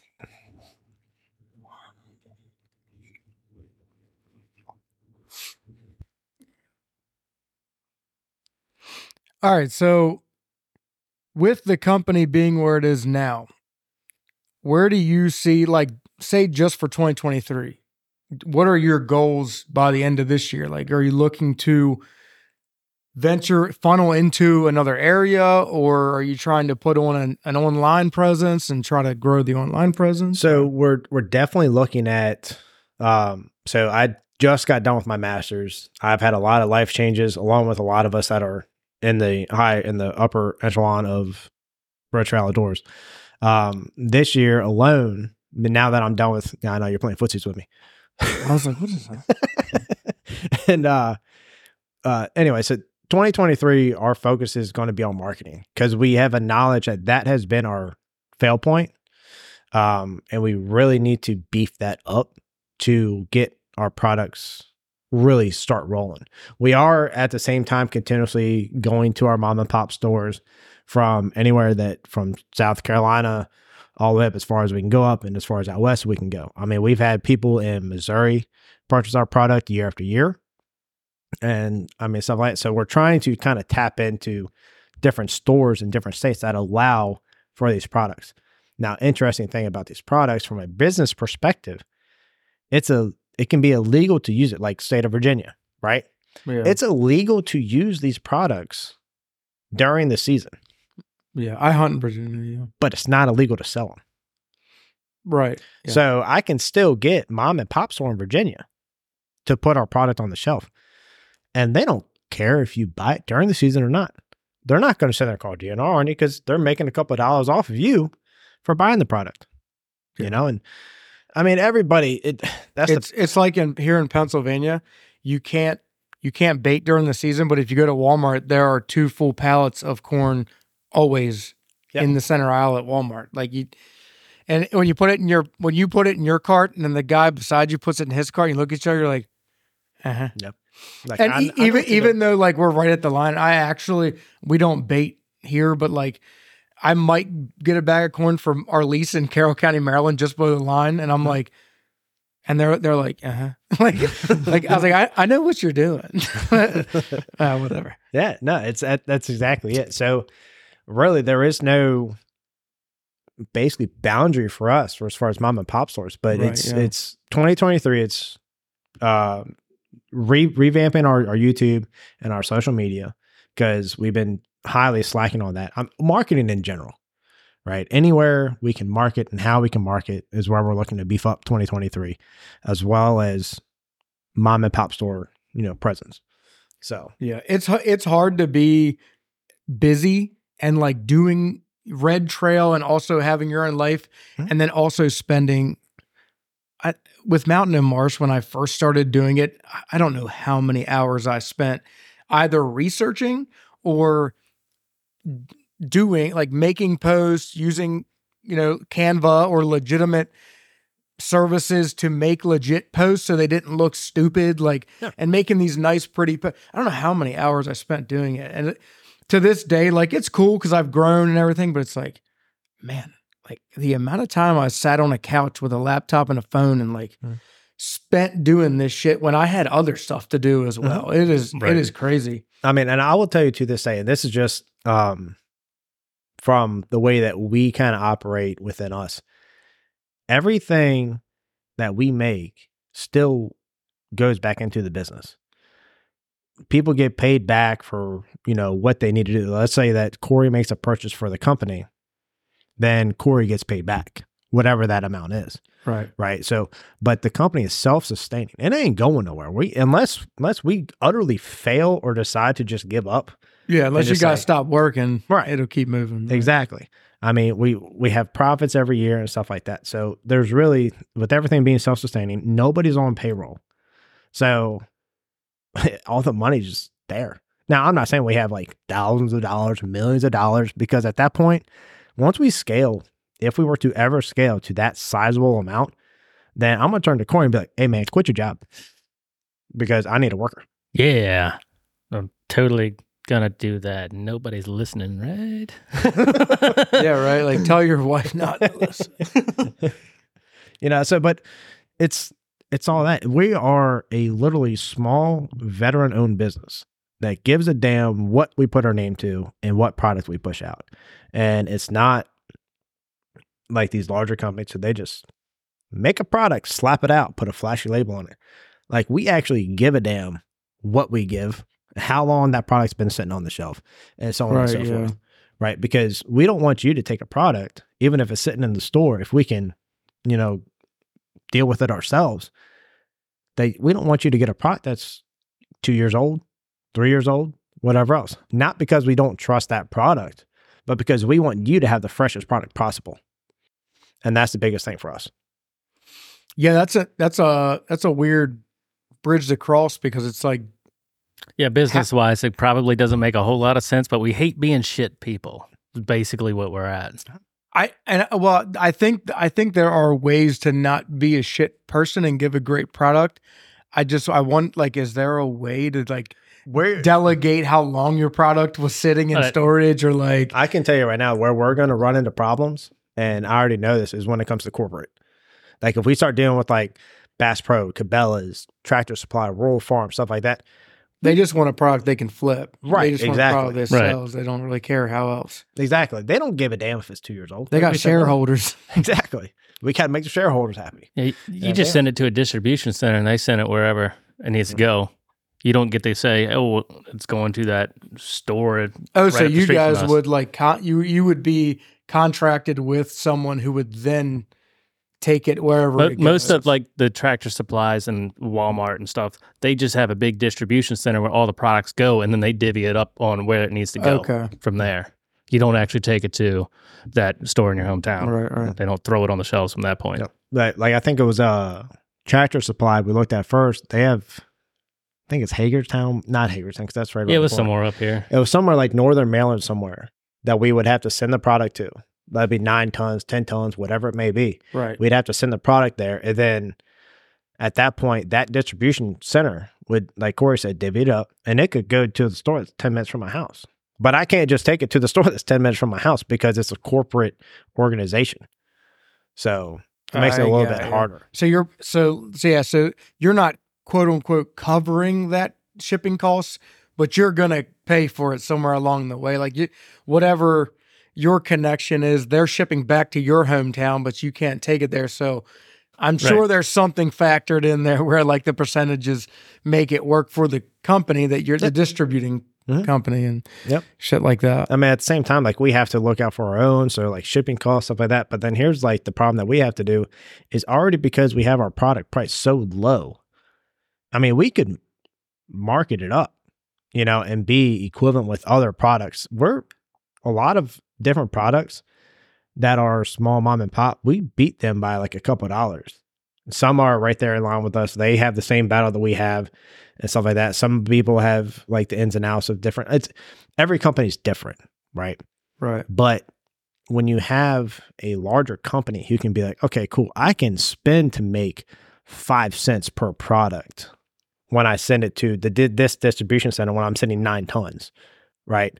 Versus us, five cents per product going to the same distribution center, like that's more hurtful on us Right. Yeah. than it is yeah. like wild game nations or whatever. And it also needs to make sense for you guys in terms of does it put it does it put your product in front of enough people that like yeah you're still making a profit but also it has to put it in front of enough people in enough areas at a distance Mhm. that you could then in a year from then feed off of it and maybe develop another relationship with another like network to another developer or a dis- distributor rather and get the product to the next state west virginia or whatever the Right. case would be so you almost have to it, it has to make sense on multiple levels a- Mhm. as a business Yep. And that's why it's like everything I'm I kind of take the role of like cuz I'm like the president CEO. I I like I, I do a lot of research. I kind of look into these companies. I reach out, I contact them and these guys do as well. But like whenever a lead comes in, like we sit down and talk about it. Right? To get an unbiased opinion and someone that comes from like the outside of the conversation be like, "Well, what about this? Did we think about this before we make this decision?" because this decision could tank us or it could be is it worth it is it not is basically what it comes right down yeah, to yeah yeah yeah you know so and then it's they're balancing like the amount of time and effort that Right. it's going to go into something like that and you you guys might work your ass off and then three years from now be like ah, that that didn't really even connect us with Yeah, anybody else exactly. or- exactly i mean just like the waterfowl calls they were they were phenomenal when we did it but in the end did it really do anything for us probably not Right, yeah, But especially because you guys completely turned heel within the outdoor industry right and went the whitetail direction. Right. and because of that, it does not that not that uh, duck hunters aren't the same as some whitetail hunters, but there's a lot of guys who are hardcore about white or duck hunting that aren't whitetail hunters or Right. they don't care. Yep. And then being in Maryland, I mean, we're battling like Sean Mann and a bunch of other established, really known, Right, really yeah. good calling companies. You know, and when they're coming to our competition, utilizing their calls and winning in our competitions, it's like, I'm great you competed. But what does that do for us? Right. Yeah. Yeah. Somebody might show up and see your banner up there, but then like the uh the Tim Grounds guy wins, and you're like, yeah, I, I get it. Yeah. You guys are Tim Grounds. Yeah, Like- exactly, like, exactly. Of course, you have the best callers. You're Tim Grounds. exactly. yeah. Yeah. Yeah. That's the the outdoor industry is such a the business aspect is such a battle, and I always when I started this thing, I I was like, we're gonna we're gonna do something. Like I'm gonna make a physical product because just as you had said, it takes so much money and really it's risk to mm-hmm. make videos and try to be the next out of the 150 major people who do it on YouTube now because everybody does it. How do you become that next person on YouTube and make enough sponsor money? Mm-hmm. And so it was like, all right, we're going to do a physical product. Then we started talking about physical products. I'm like, what physical product? I'm pretty down to earth. So like I still I use haze calls, but I still use the same Mhm. haze calls that I've had for years since since I was the impulsive 20 years old, 20 year old. I still kill ducks and geese over those calls. So I have those same calls and I have a slew of different calls. And it's like, is the call industry right? No, it's not. All right, so what can we do within that? How about lanyards? Because everybody who has calls needs lanyards. And I start looking into lanyards. I'm like, there's 50 people within 50 miles who make lanyards. All right, back up. What's the next thing? Could we do whitetail stuff? And then I was looking, you know, and it was just like, wow. Like there's so many people who do that. Yep. We got to the point that we were engraving the calls just to customize them for people Mm-hmm. to be different. And then that was that was probably like our last step when we were like, this is a little much. Yeah, because, And- because Yeah. every time it would be a single person sitting there engraving it, names, initials, you know, We- we- RT on it. We have a local guy, Mason Dixon Game Calls, Caleb. And uh, Caleb's a great dude. He's friends with me. But Caleb um, makes only custom calls now. Like he doesn't even really bulk make calls because he's like, it, it. They're the only money in call making is like, hey, I have a picture of my daughter and me with a turkey, and I want it in a pot call, and then he makes it, and then so so yes, if you're at that level and you you can't grow it when you make custom calls, you're not growing to an extent of zinc. You are you're going to be big in maybe your area. Yep. But there there will be another guy in La Plata who makes custom turkey calls and there will be another guy in Richmond, Virginia who makes turkey calls and then it's like how far can you really grow because Joe down the street from them also makes custom calls. So you can only grow so much and that that was like the battle for us and uh, the podcasting thing just was where it stuck and that's what i've done in the video you diy videos but so it is it is really is a grind to make physical product in the outdoor hmm. industry. And i like when i would go to the harrisburg from here i'm only 40 minutes from the harrisburg Lucky. sportsman show. Right. so so like I I we would go up there and even when I lived in Carroll County I was an hour so we would drive up there every year and we'd check the new products. And I would just find myself back at the Hayes calls thing because those those guys were cool as shit. Like super down. The other guys might be like very corporate. Those guys were down to earth the guy you could smell cigarettes on him. He just came walking in and was like you want to blow a fucking call? Like he was just cool as shit. Yeah. and like that Those are the that- best people. that's how and i was like yeah hell yeah. Like those were really good. So i just it like going up there and watching over the years the progression and the companies that have came and went. Yep. Eh, since i was 14 and they've just came and went. It was like there's some still around but a lot of people go come and go. So it, it's so cutthroat that it scared me and i was like It is. Eh, i need to get away from from that I mean, because I'm not, I'm not trying to put bad name to any product on the in the in the industry at all. I just know that, but fuck them no i'm kidding. but like, but like it's some products work, some products don't. And I've what I've also came to realize is that, yeah, my farm, I've had great success with MRE and QRSU, right? I've had phenomenal stuff, and and but you go, oops, you go like, I don't know, maybe six miles, eight miles down the road to another farm. He goes and puts the same product out, and he's like, "Oh man, this crap don't work." I'm like, I got picture evidence and evidence on my wall that it works. What do you mean it doesn't work? So every deer herd is different. Every farm is different. It's every, not just deer herd though. It's, It's- also how active are the people who live there in management. Oh yeah, yeah. How 100%. active are they buying your product and always putting it out on time? And And They putting it in a good location. They're like, oh, yeah, we put At it out good in the middle of a barren field. Uh, yeah, that's probably not going to work. They're not walking out there and exposing themselves. or if they throw it in a creek bottom that lays wet, and then Yeah. it's like obviously after a rain you're gonna have issues. Like Mhm. so, yeah, yeah. That I mean, makes we sense. had we had one spot. you can't teach common sense. we had. I mean, to, to your point with Put that, it in we, the bed of my Chevy, trying to get them to get close. I sat there on the hood too. but uh we had we had one stand and for years it was above water level. And then next thing you know, beavers beavers came in. And we literally Oh, walked yeah. down there to go deer hunting. And the water kept us probably what was like 300 yards from the stand. It was like retarded. And we finally went over there and you don't say that. and oh. So you grabbed a shotgun, you went wood duck hunting. exactly. so, you know, it was like, okay, cool, we're going to go Actually, deer yeah. hunting. Yeah, we did see. We have pictures of wood ducks over our mineral. I'm not kidding. Yeah. but like we had, I checked the camera and you could see the water level like right there at the camera. And Mhm. shockingly enough, the camera didn't get you know damaged, which is really good because I had really good seals on it apparently. Um, but you had deer that would literally walk and their bellies are in water, and next thing you know, their head goes disappears, and they're going down there to get MRE, QRSU, you know, whatever product we have down in there, whatever they wanted was there, and It was probably just habitual. They were like, I got to Yeah. get to that spot. they, they, they, they probably saw a worm. Was like, yo, what is that? No, you know. But the point is, like, it, if deer, if you have a bait site and it's underwater, that's not normally underwater, and you have whatever product you have that you're using, and they've been hitting it, the deer know what they want. They know where it is. They're at least going to come back and check it because exactly. they, they, we all like to act like animals are smart. They're not. we're just we're we just don't instinctively understand them. So we're like, yeah, that buck keeps m- slipping, but really that buck's like, I think I'm gonna go to that spot today, and he just slips you. You know what I mean? Like Right. that's just how it works. I mean, so we Like had do calculus. Come on. we had so the Smart. velvet the velvet deer I shot.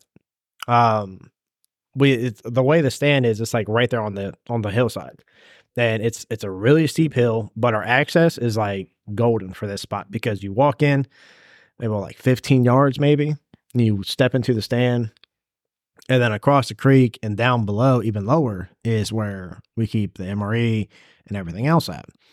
Well, I kind of walk in there, and Cory's like, "Yeah, man, I've seen deer in the field. I've seen deer, you know, walk the hillside. I've seen them walk the horizon over there on the other side of the field." And I'm like, "Man, I ain't seen a lick of nothing." I'm like, "What the hell are you talking about?" I- well, I really hate hate getting out of that stand on a clear night, and you look up on that horizon with the stars, and there's the deer. Son of a bitch. and it's it's usually we're turning into a field for for cows now, so it's going to be a little bit more nutritional beneficial uh, for for wildlife in general. Right now, it's just a CRP field, just overgrown. I mean, we're talking about like the locust trees with thorns and you know all that crap, just overgrown crap. Well, this deer decided he was going to bed in there, and he came in, and I there was a squirrel there all day that I've been watching, and I'm like, okay, cool. That crack, you know, the the, the damn branch that just cracked was the squirrel. And I kind of looked over at the corner of my eye and I saw something that wasn't a squirrel. And I just froze because I couldn't do a lick of shit. I couldn't move. I couldn't fart. I couldn't do nothing. That damn deer, and I kid you not, literally walked probably four feet from the base of my tree, damn near eye level with me because that's how steep that, that slope was. And he walked to my right. And that's when I grabbed the camera. I shifted over to him. He was at about 18 yards. And I grabbed my bow. By the time I got my bow and went to go pull back, he started walking back down the hill. This hill isn't really a hill that you can just calmly walk down. You're basically sliding, not trying to eat shit. Is what you're doing. And this deer walks down, crosses the creek, and if he went left, he was going to go to the deer that I had in front of me. He turns right. He's homeward bound. He's going to live to see another day, basically. And that sucker turned left. And it was like an hour and a half before sunset or, or, you know, shooting hours, one of the two. And I'm like, I have plenty of time now. And I was able to, to harvest that, that animal. And he was 143 inches and my first full velvet deer. And I'm like, damn, Cory was right. They do go in that field. They do I- come from that side. I do that a lot. Why is it Are- always surprising? Uh, honestly, I get honestly, and this this is one thing that that I've learned, and it is a product of the property that we lease. But I learned it a little bit earlier than a lot of guys will learn it in their hunting career. But because of our lease we've had for like ten years, we have overgrown cedar. We don't have hollies around here that much, but we do have a lot of cedars. And when cedars take over, it's like fuck, like the- Yeah. they're everywhere. And they took over this this field full of crabapple and cedar, and then the grass got like four feet, three to four feet tall. And now I have a tree stand that sits right on the edge of that because the wind normally blows from that area when it's a north wind straight past me. And we'll sit in that stand and in the rut, the bucks run right past the stand. Like it Yeah. because they're smelling that area. Mm-hmm. And it's it's like once I learned how to use CRP in like overgrown areas. Mhm. Now when I show up to somebody's property and they're like, sometimes I'll do either consulting or like I'll help people out and they'll, they'll be like, yeah, we got one double stand there, we got a buddy stand, and we got a, a hang on over there that my brother likes to hunt, blah blah. And I'll be looking and be like, but the deer are there, like they're better than that shit. But you don't think about it because it's just shit. Yeah. But that, but when you really walk through there and find the trails, and you're like, like I just actually found a shed, a fork, big old forky shed the other day in that area that's on that property. I was looking for some mushrooms, but I'm over there and I just Hmm. happen upon Mushroom. a big old. uh It depends on what you want. We got it all. but so there's this big old forky shed, and I grabbed. But it was in that area, like it was between a crab apple and a patch of cedars, and my stand from there was like 80 yards that looks into that area, and it's it's like a 30 acre area. It used to be a cow pasture. Matter of fact, when I we first got the lease, cows or bulls would chase us in that field if we shot a deer and went out there. Yeah. And now it's overgrown cedars. and it is the turkeys all brood there. Like like the you'll just see the hens with their little ones all the time in that area. And all the deer bed in there, our biggest deer always bed in there. It's like an attractant now. And I'm that like where I'm gonna put some of this MRE and like where we're gonna establish one of our sites is near that tree stand. And it's just like all the in the rut, the does are there, and then all of a sudden it's like October 28th, you can flip a switch. And you'll be in that stand and see three does the 25th, and you'll be in that stand 28th, and there'll be two eight pointers run through. Yeah. Like it's just it's I love it. Now I, that's one thing that a lot of people don't it's just like the mineral thing. A lot of people don't understand deer movement. Mhm. And now that I do, when people even older than me ask me like, I'm all the deer seem to be over here, or I'm not seeing deer here. And I'm, and I'm just like, I'm looking, I, I can look on onX or I can look what HuntStand, whatever, and I can be like, Mhm. no, you need to be here. Yep. Like that's where the deer are. Mhm. I'm telling you. Like it's just it makes more sense to me now that I've Mhm. gotten older and understand. I'm like, no, you're in the wrong area, dude. Yeah, Yeah. I I have a very aggressive approach. Um, and what it was obviously not this summer. It was last summer that Matt moved into his house, and we went over there, and he had just moved into this house. I think he's got was like 15 Oh, acres yeah. or something like that.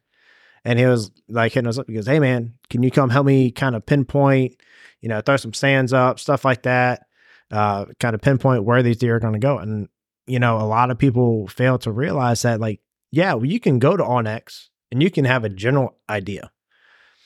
And that is extremely helpful because a lot of people forget about OnX, Google Maps, Mhm. whatever it may be. They overlook that stuff like like it's crazy. But then you go there and you walk the property and you're like, all right, that tree right there. That's that right there is the kill tree. And you go and hang a stand in there. And you're you can be a, you, you can be so confident in that tree. And then you realize throughout the season, be like, okay, in September and October, this stand is great, but it needs to be 10 yards that way. Don't be afraid to move that stand, you know? And and it's it's kind of like one of those things like people get afraid to move stands during the season. Don't be a, if if if you're seeing the deer and they're out of range, move the damn stand. Don't be afraid to.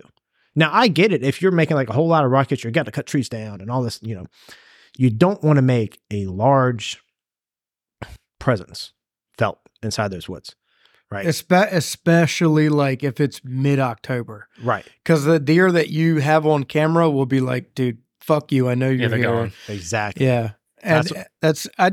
So I saddle hunt like my buddy Dylan who helps me in Mountain and Marsh. He saddle hunts, but actually I got a saddle, started saddle hunting. I still do it, but now I'll be like, I'll hunt my permanent stands, realize where I need to be, where the does are bedding or whatever in the rut, change a saddle set. I'll do a saddle set, and then realize, nah, for this wind I want to be over there. And if there's no trees, I'll just be tucked into a fence row or something. Yeah. And I just started hunting off the ground now a lot, Mhm. which that's I think it's really hard. Uh, well, it is. It is very hard for people to change what they know. It's just like if you're changing careers or you're. Cha- it's very scary because you're like, I don't know. So with deer hunting, it's like I'm going to ruin it if I try to move my stand or if I'm going to move my location. For me, if I'm like, all right, I got a wind blowing this way, I'll go get in that hedgerow. I'll hunt this area. Like Mhm. I'll just sit on the ground and whatever. If I don't kill them, then try again next Mhm. time. like Yep. And a lot it of doesn't people, bother me anymore. And a lot of people put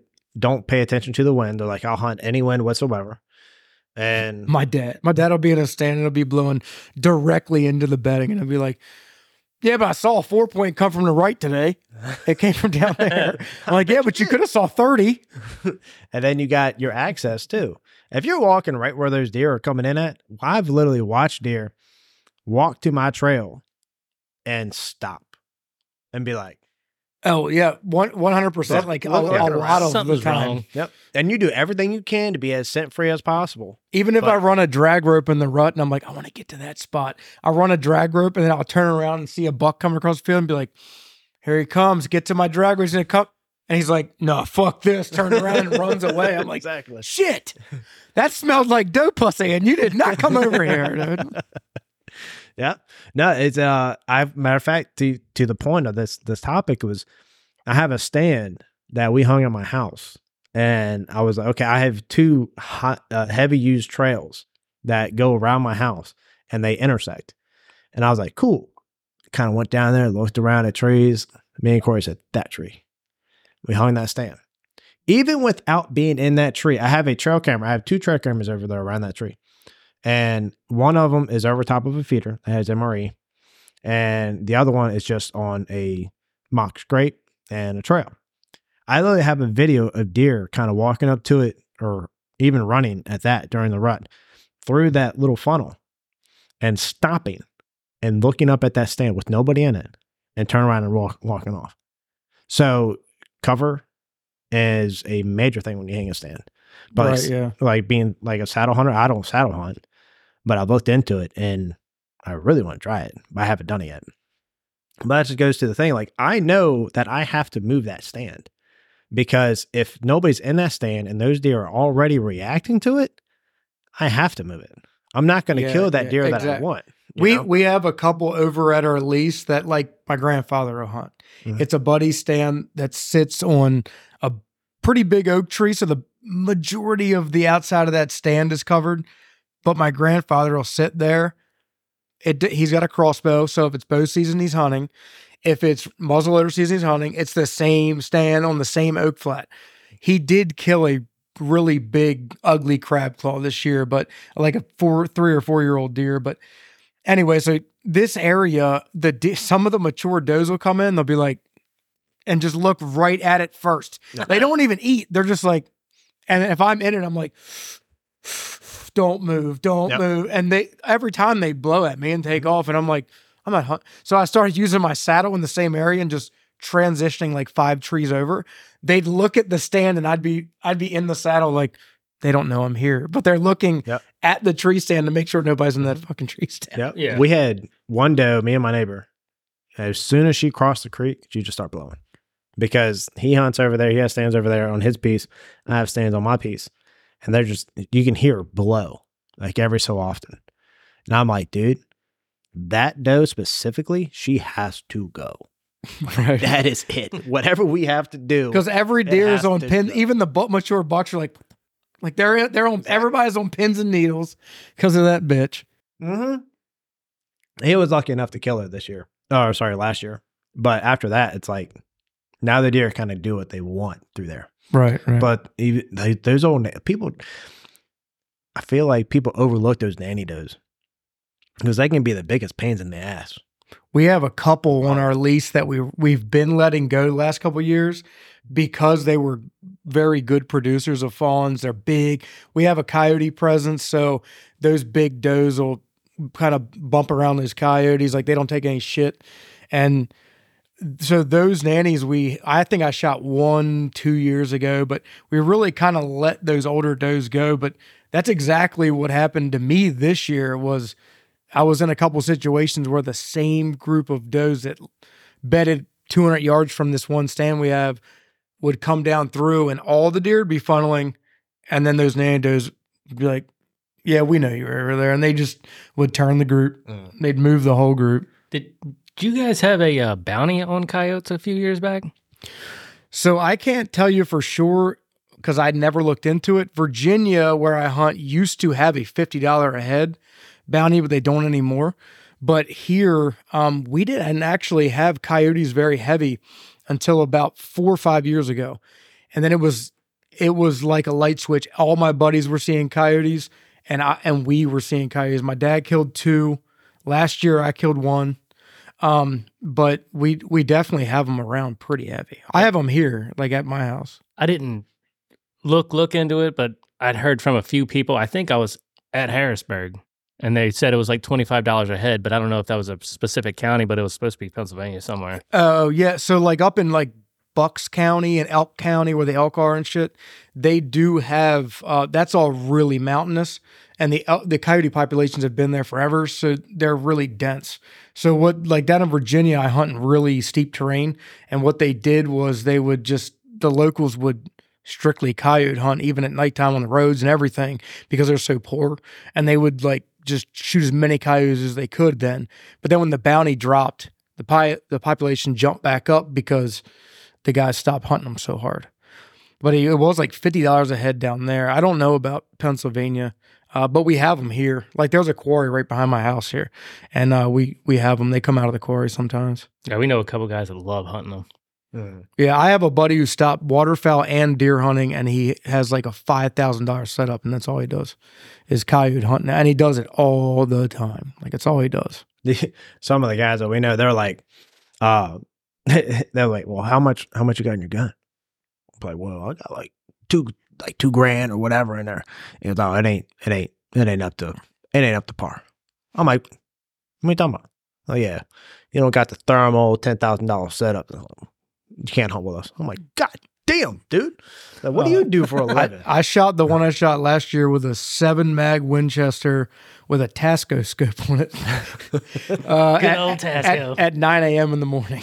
I was hunting hunting over a deer spot and she came running in. But yeah, no, we don't we don't like go out of our way. But I have buddies who like my one buddy's a uh, Baltimore City fireman, so he only works five twenty fours a month or six twenty fours a month. And so what he does is the rest of the year it'll be 2 a.m. and on a Tuesday, and he'll just be out at a farm somewhere shooting coyotes. That's what he does. It's a it's a huge thing now, uh, but when I was growing up, there weren't coyotes around here. right. Um, and what was really odd, and I just learned about this recently through studies with uh, like National Wild Turkey Federation and shit.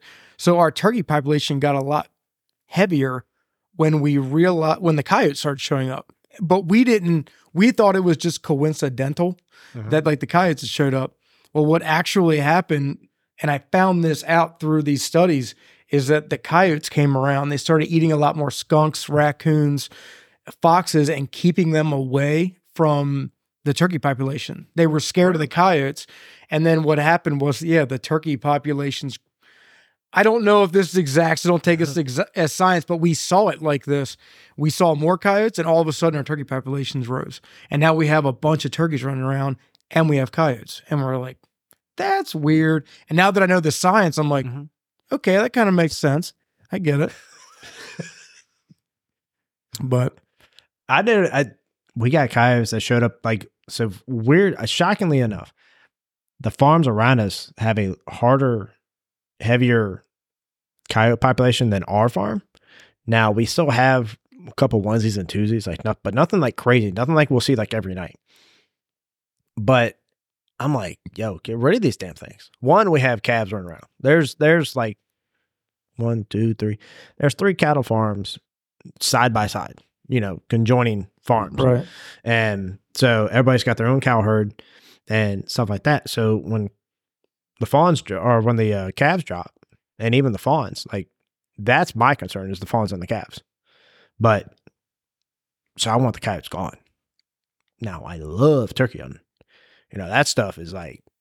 Well, that's no, like, that's I- like that's like that's like crack. like like I said, I don't know. Turkey hunting's my favorite thing to do. I and I don't I don't know if there actually is this correlation or if the coyote population got big enough at the same time.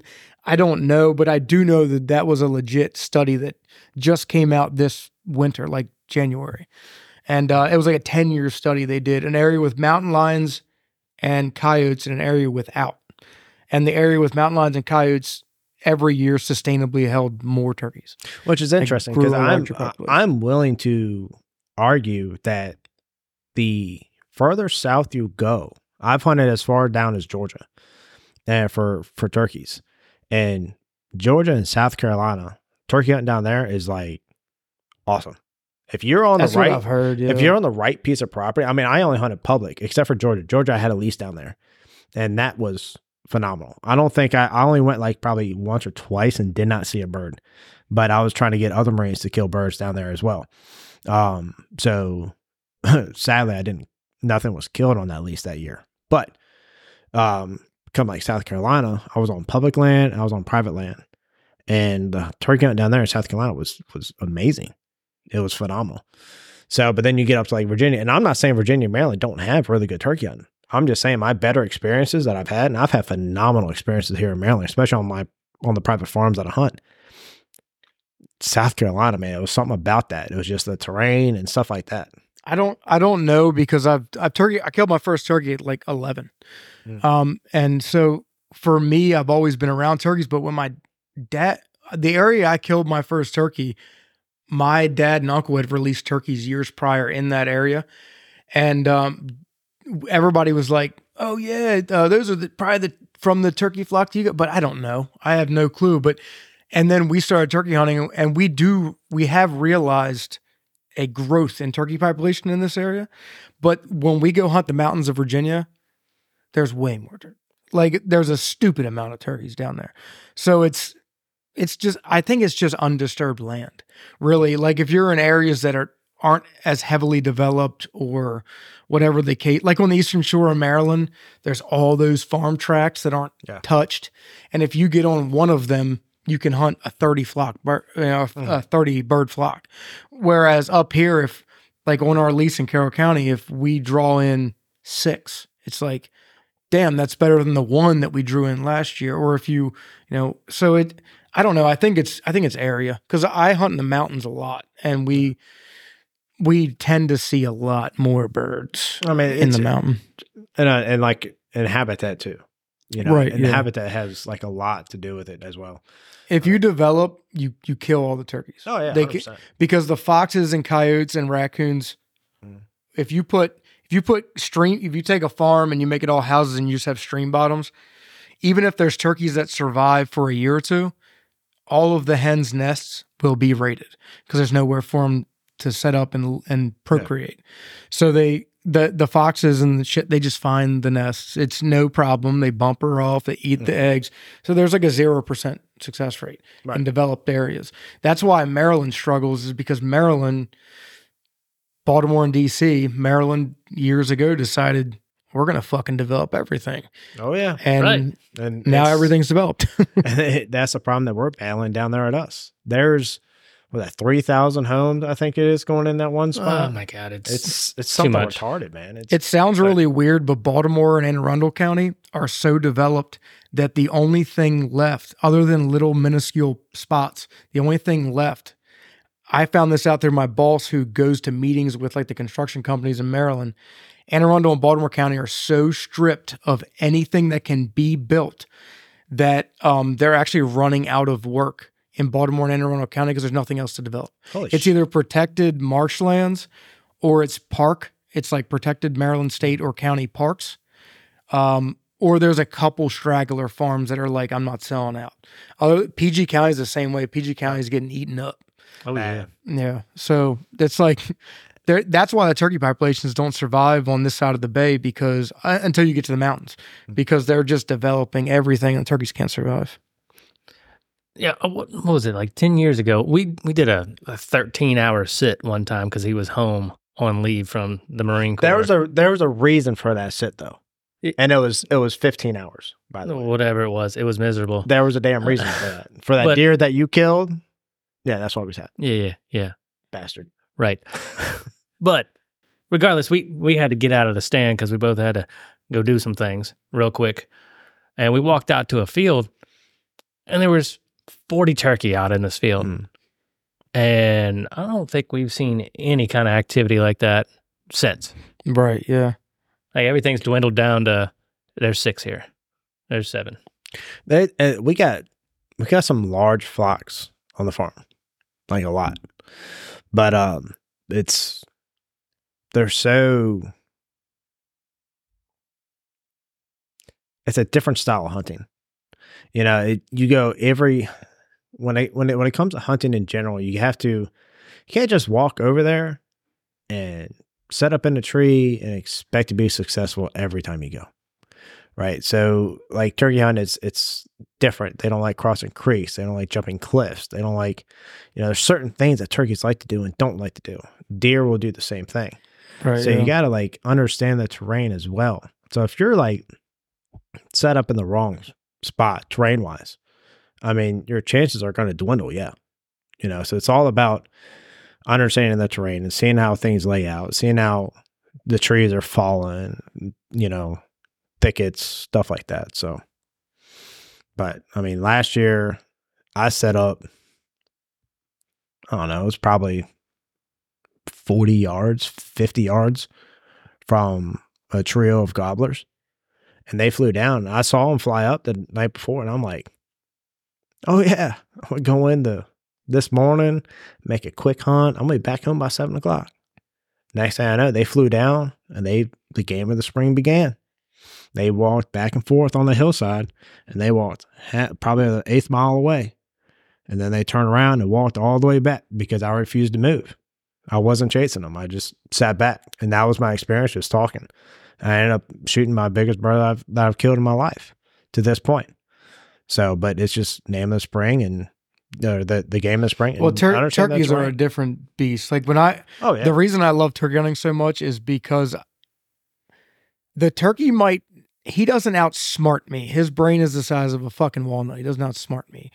But he might just turn around and start walking another direction while he strutted it for an hour Mhm. and just turn around and start walking the other direction. I'm like, what the fuck? Like, what did I do wrong? But actually, I didn't really do wrong. He was just like, nah, I want to be over there. And then he goes in the neighbor's property, and then I don't have a shot at him. So it's like a, it's like a weird game. But in the mountain, that's why I hunt the mountain a lot because large tracts of land. If I think I can cut a ravine and cut him off, I can try it. So that's why I like the mountain so much. Is in comparison to like hunting private land for us for turkeys is off very often they drop right around the property line and then it's they turn and go out in the neighbor's winter wheat field and it's like ah boom and they shoot them like it's like fuck but it's the same thing over and over Yeah, I mean, me and Matt, we hunted. Uh, I, he was asking me to take him, so I took him, and we had hens literally five, ten yards from us, and our decoys walking right beside us, stuff like that. And I'm like, okay, with this many hens, there has to be a gobbler somewhere. Like there has to be. And we're looking and looking and looking and looking and looking, and we're like, where is this dude at? And come to find out, he was about 60 yards away, and he's walking back and forth, back and forth, back and forth. He knew where his hens were but he wasn't coming to us right for whatever reason. He was and I'm nervous. like, we we know you're here. right We yeah. have your ladies, and with you know we're you know Yeah, we're here motherfucker exactly. You Get know you know something is not right. You don't know what, but you know something is not right. right yeah So, but it's it's also it's it's it's fun too because you go turkey hunting, and the next thing you know, you look up and you hear this noise, and here comes deer walking, and they walk straight through your decoy setup. And you're Yeah. like, how come it can't be this easy during deer season? Yeah. oh yeah You're for sure five yards away. All right. So before we hop off here, um, where do you see like in the next five years, where do you see you guys? Like where where not where do you see where do, where is your goal? Where do you want to see you guys next say five years from now? Carrie Underwood. That's That's my what I was thinking. uh, realistically, Miranda Lambert, probably. Eh, something like that. realistically, I mean, I want to have a mansion, probably about you know that overshadows. Uh, uh, who's that? Who's that boxer? That's undefeated. That everybody hates. Mayweather. Mayweather, that one. No. Uh, so as far as RTO, within like five years, I just want to see us, you know, doing good in the community. You know, helping people understand the nutrition value of what specific products can bring to the table. Um, and I think that's where the industry lacks, honestly, because a lot of people, like I said before, you can have a okay product that can with flashy marketing and a good marketing budget, and it can be absolutely successful. That's because people just turn around and buy it. Or you can have a phenomenal product with crap marketing and it can fail. So we're trying to hit because our marketing budget is not a million dollars. Like that's just Right. Yeah. that's just not realistic. But being able to provide Unless Floyd Mayweather like gives you a million dollars. that'd be nice. for And the if, and if- company. and if Floyd is listening to this, I mean, hey man, call me up. Yeah, we don't hate you. you know, but uh, you know, just being able to provide the community and the consumers with affordable products that are more beneficial than just straight salt. Right. Yeah. You know, and and bringing more knowledge, doing podcasts and stuff like that is, I think, is something that's really come across. It gives the opportunity to provide more education to various listeners on different categories. I mean, everybody has their own different approach. Not everybody has science because a lot of I learn hunting is through trial and error, right? So what might work for me might not work for you, but that's you know the kind of way things go. Right, but but minerals still have mineral and supplements still have their right. spot no matter what you're approaching. Right. Because the deer is not going to change on what he needs. So the protein levels, the calcium, the phosphorus, Right, right. the fawns, the does. Like a lot of people look at bucks. They only think of bucks. They think about big racks and everything else, but they leave out the dose. They fail to understand that. the health of the herd, not the health. exactly. Correct. The healthier your herd, the bigger your deer. Right. So, and the healthier your fawn, your buck fawns, is the larger that deer is going to be, and his the higher his potential could be. His genetics and stuff might limit him to a point, but that's where your management comes into play. Right. So, in five years, I mean, we're not looking to make a million dollars. We're not looking to take over Wildgame Innovations or the whole industry be at the ATA show and running this whole big giant booth. You know, it'd be phenomenal if it happens that way.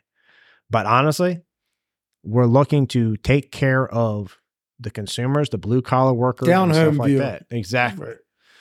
You know, All right. Well, tell everybody where they can find you and uh, where they can get a hold of your product. you can literally uh, go to our website, www.redtrailoutdoors.com. You can look us up on Facebook, Instagram, and those are our three main places we're going to see.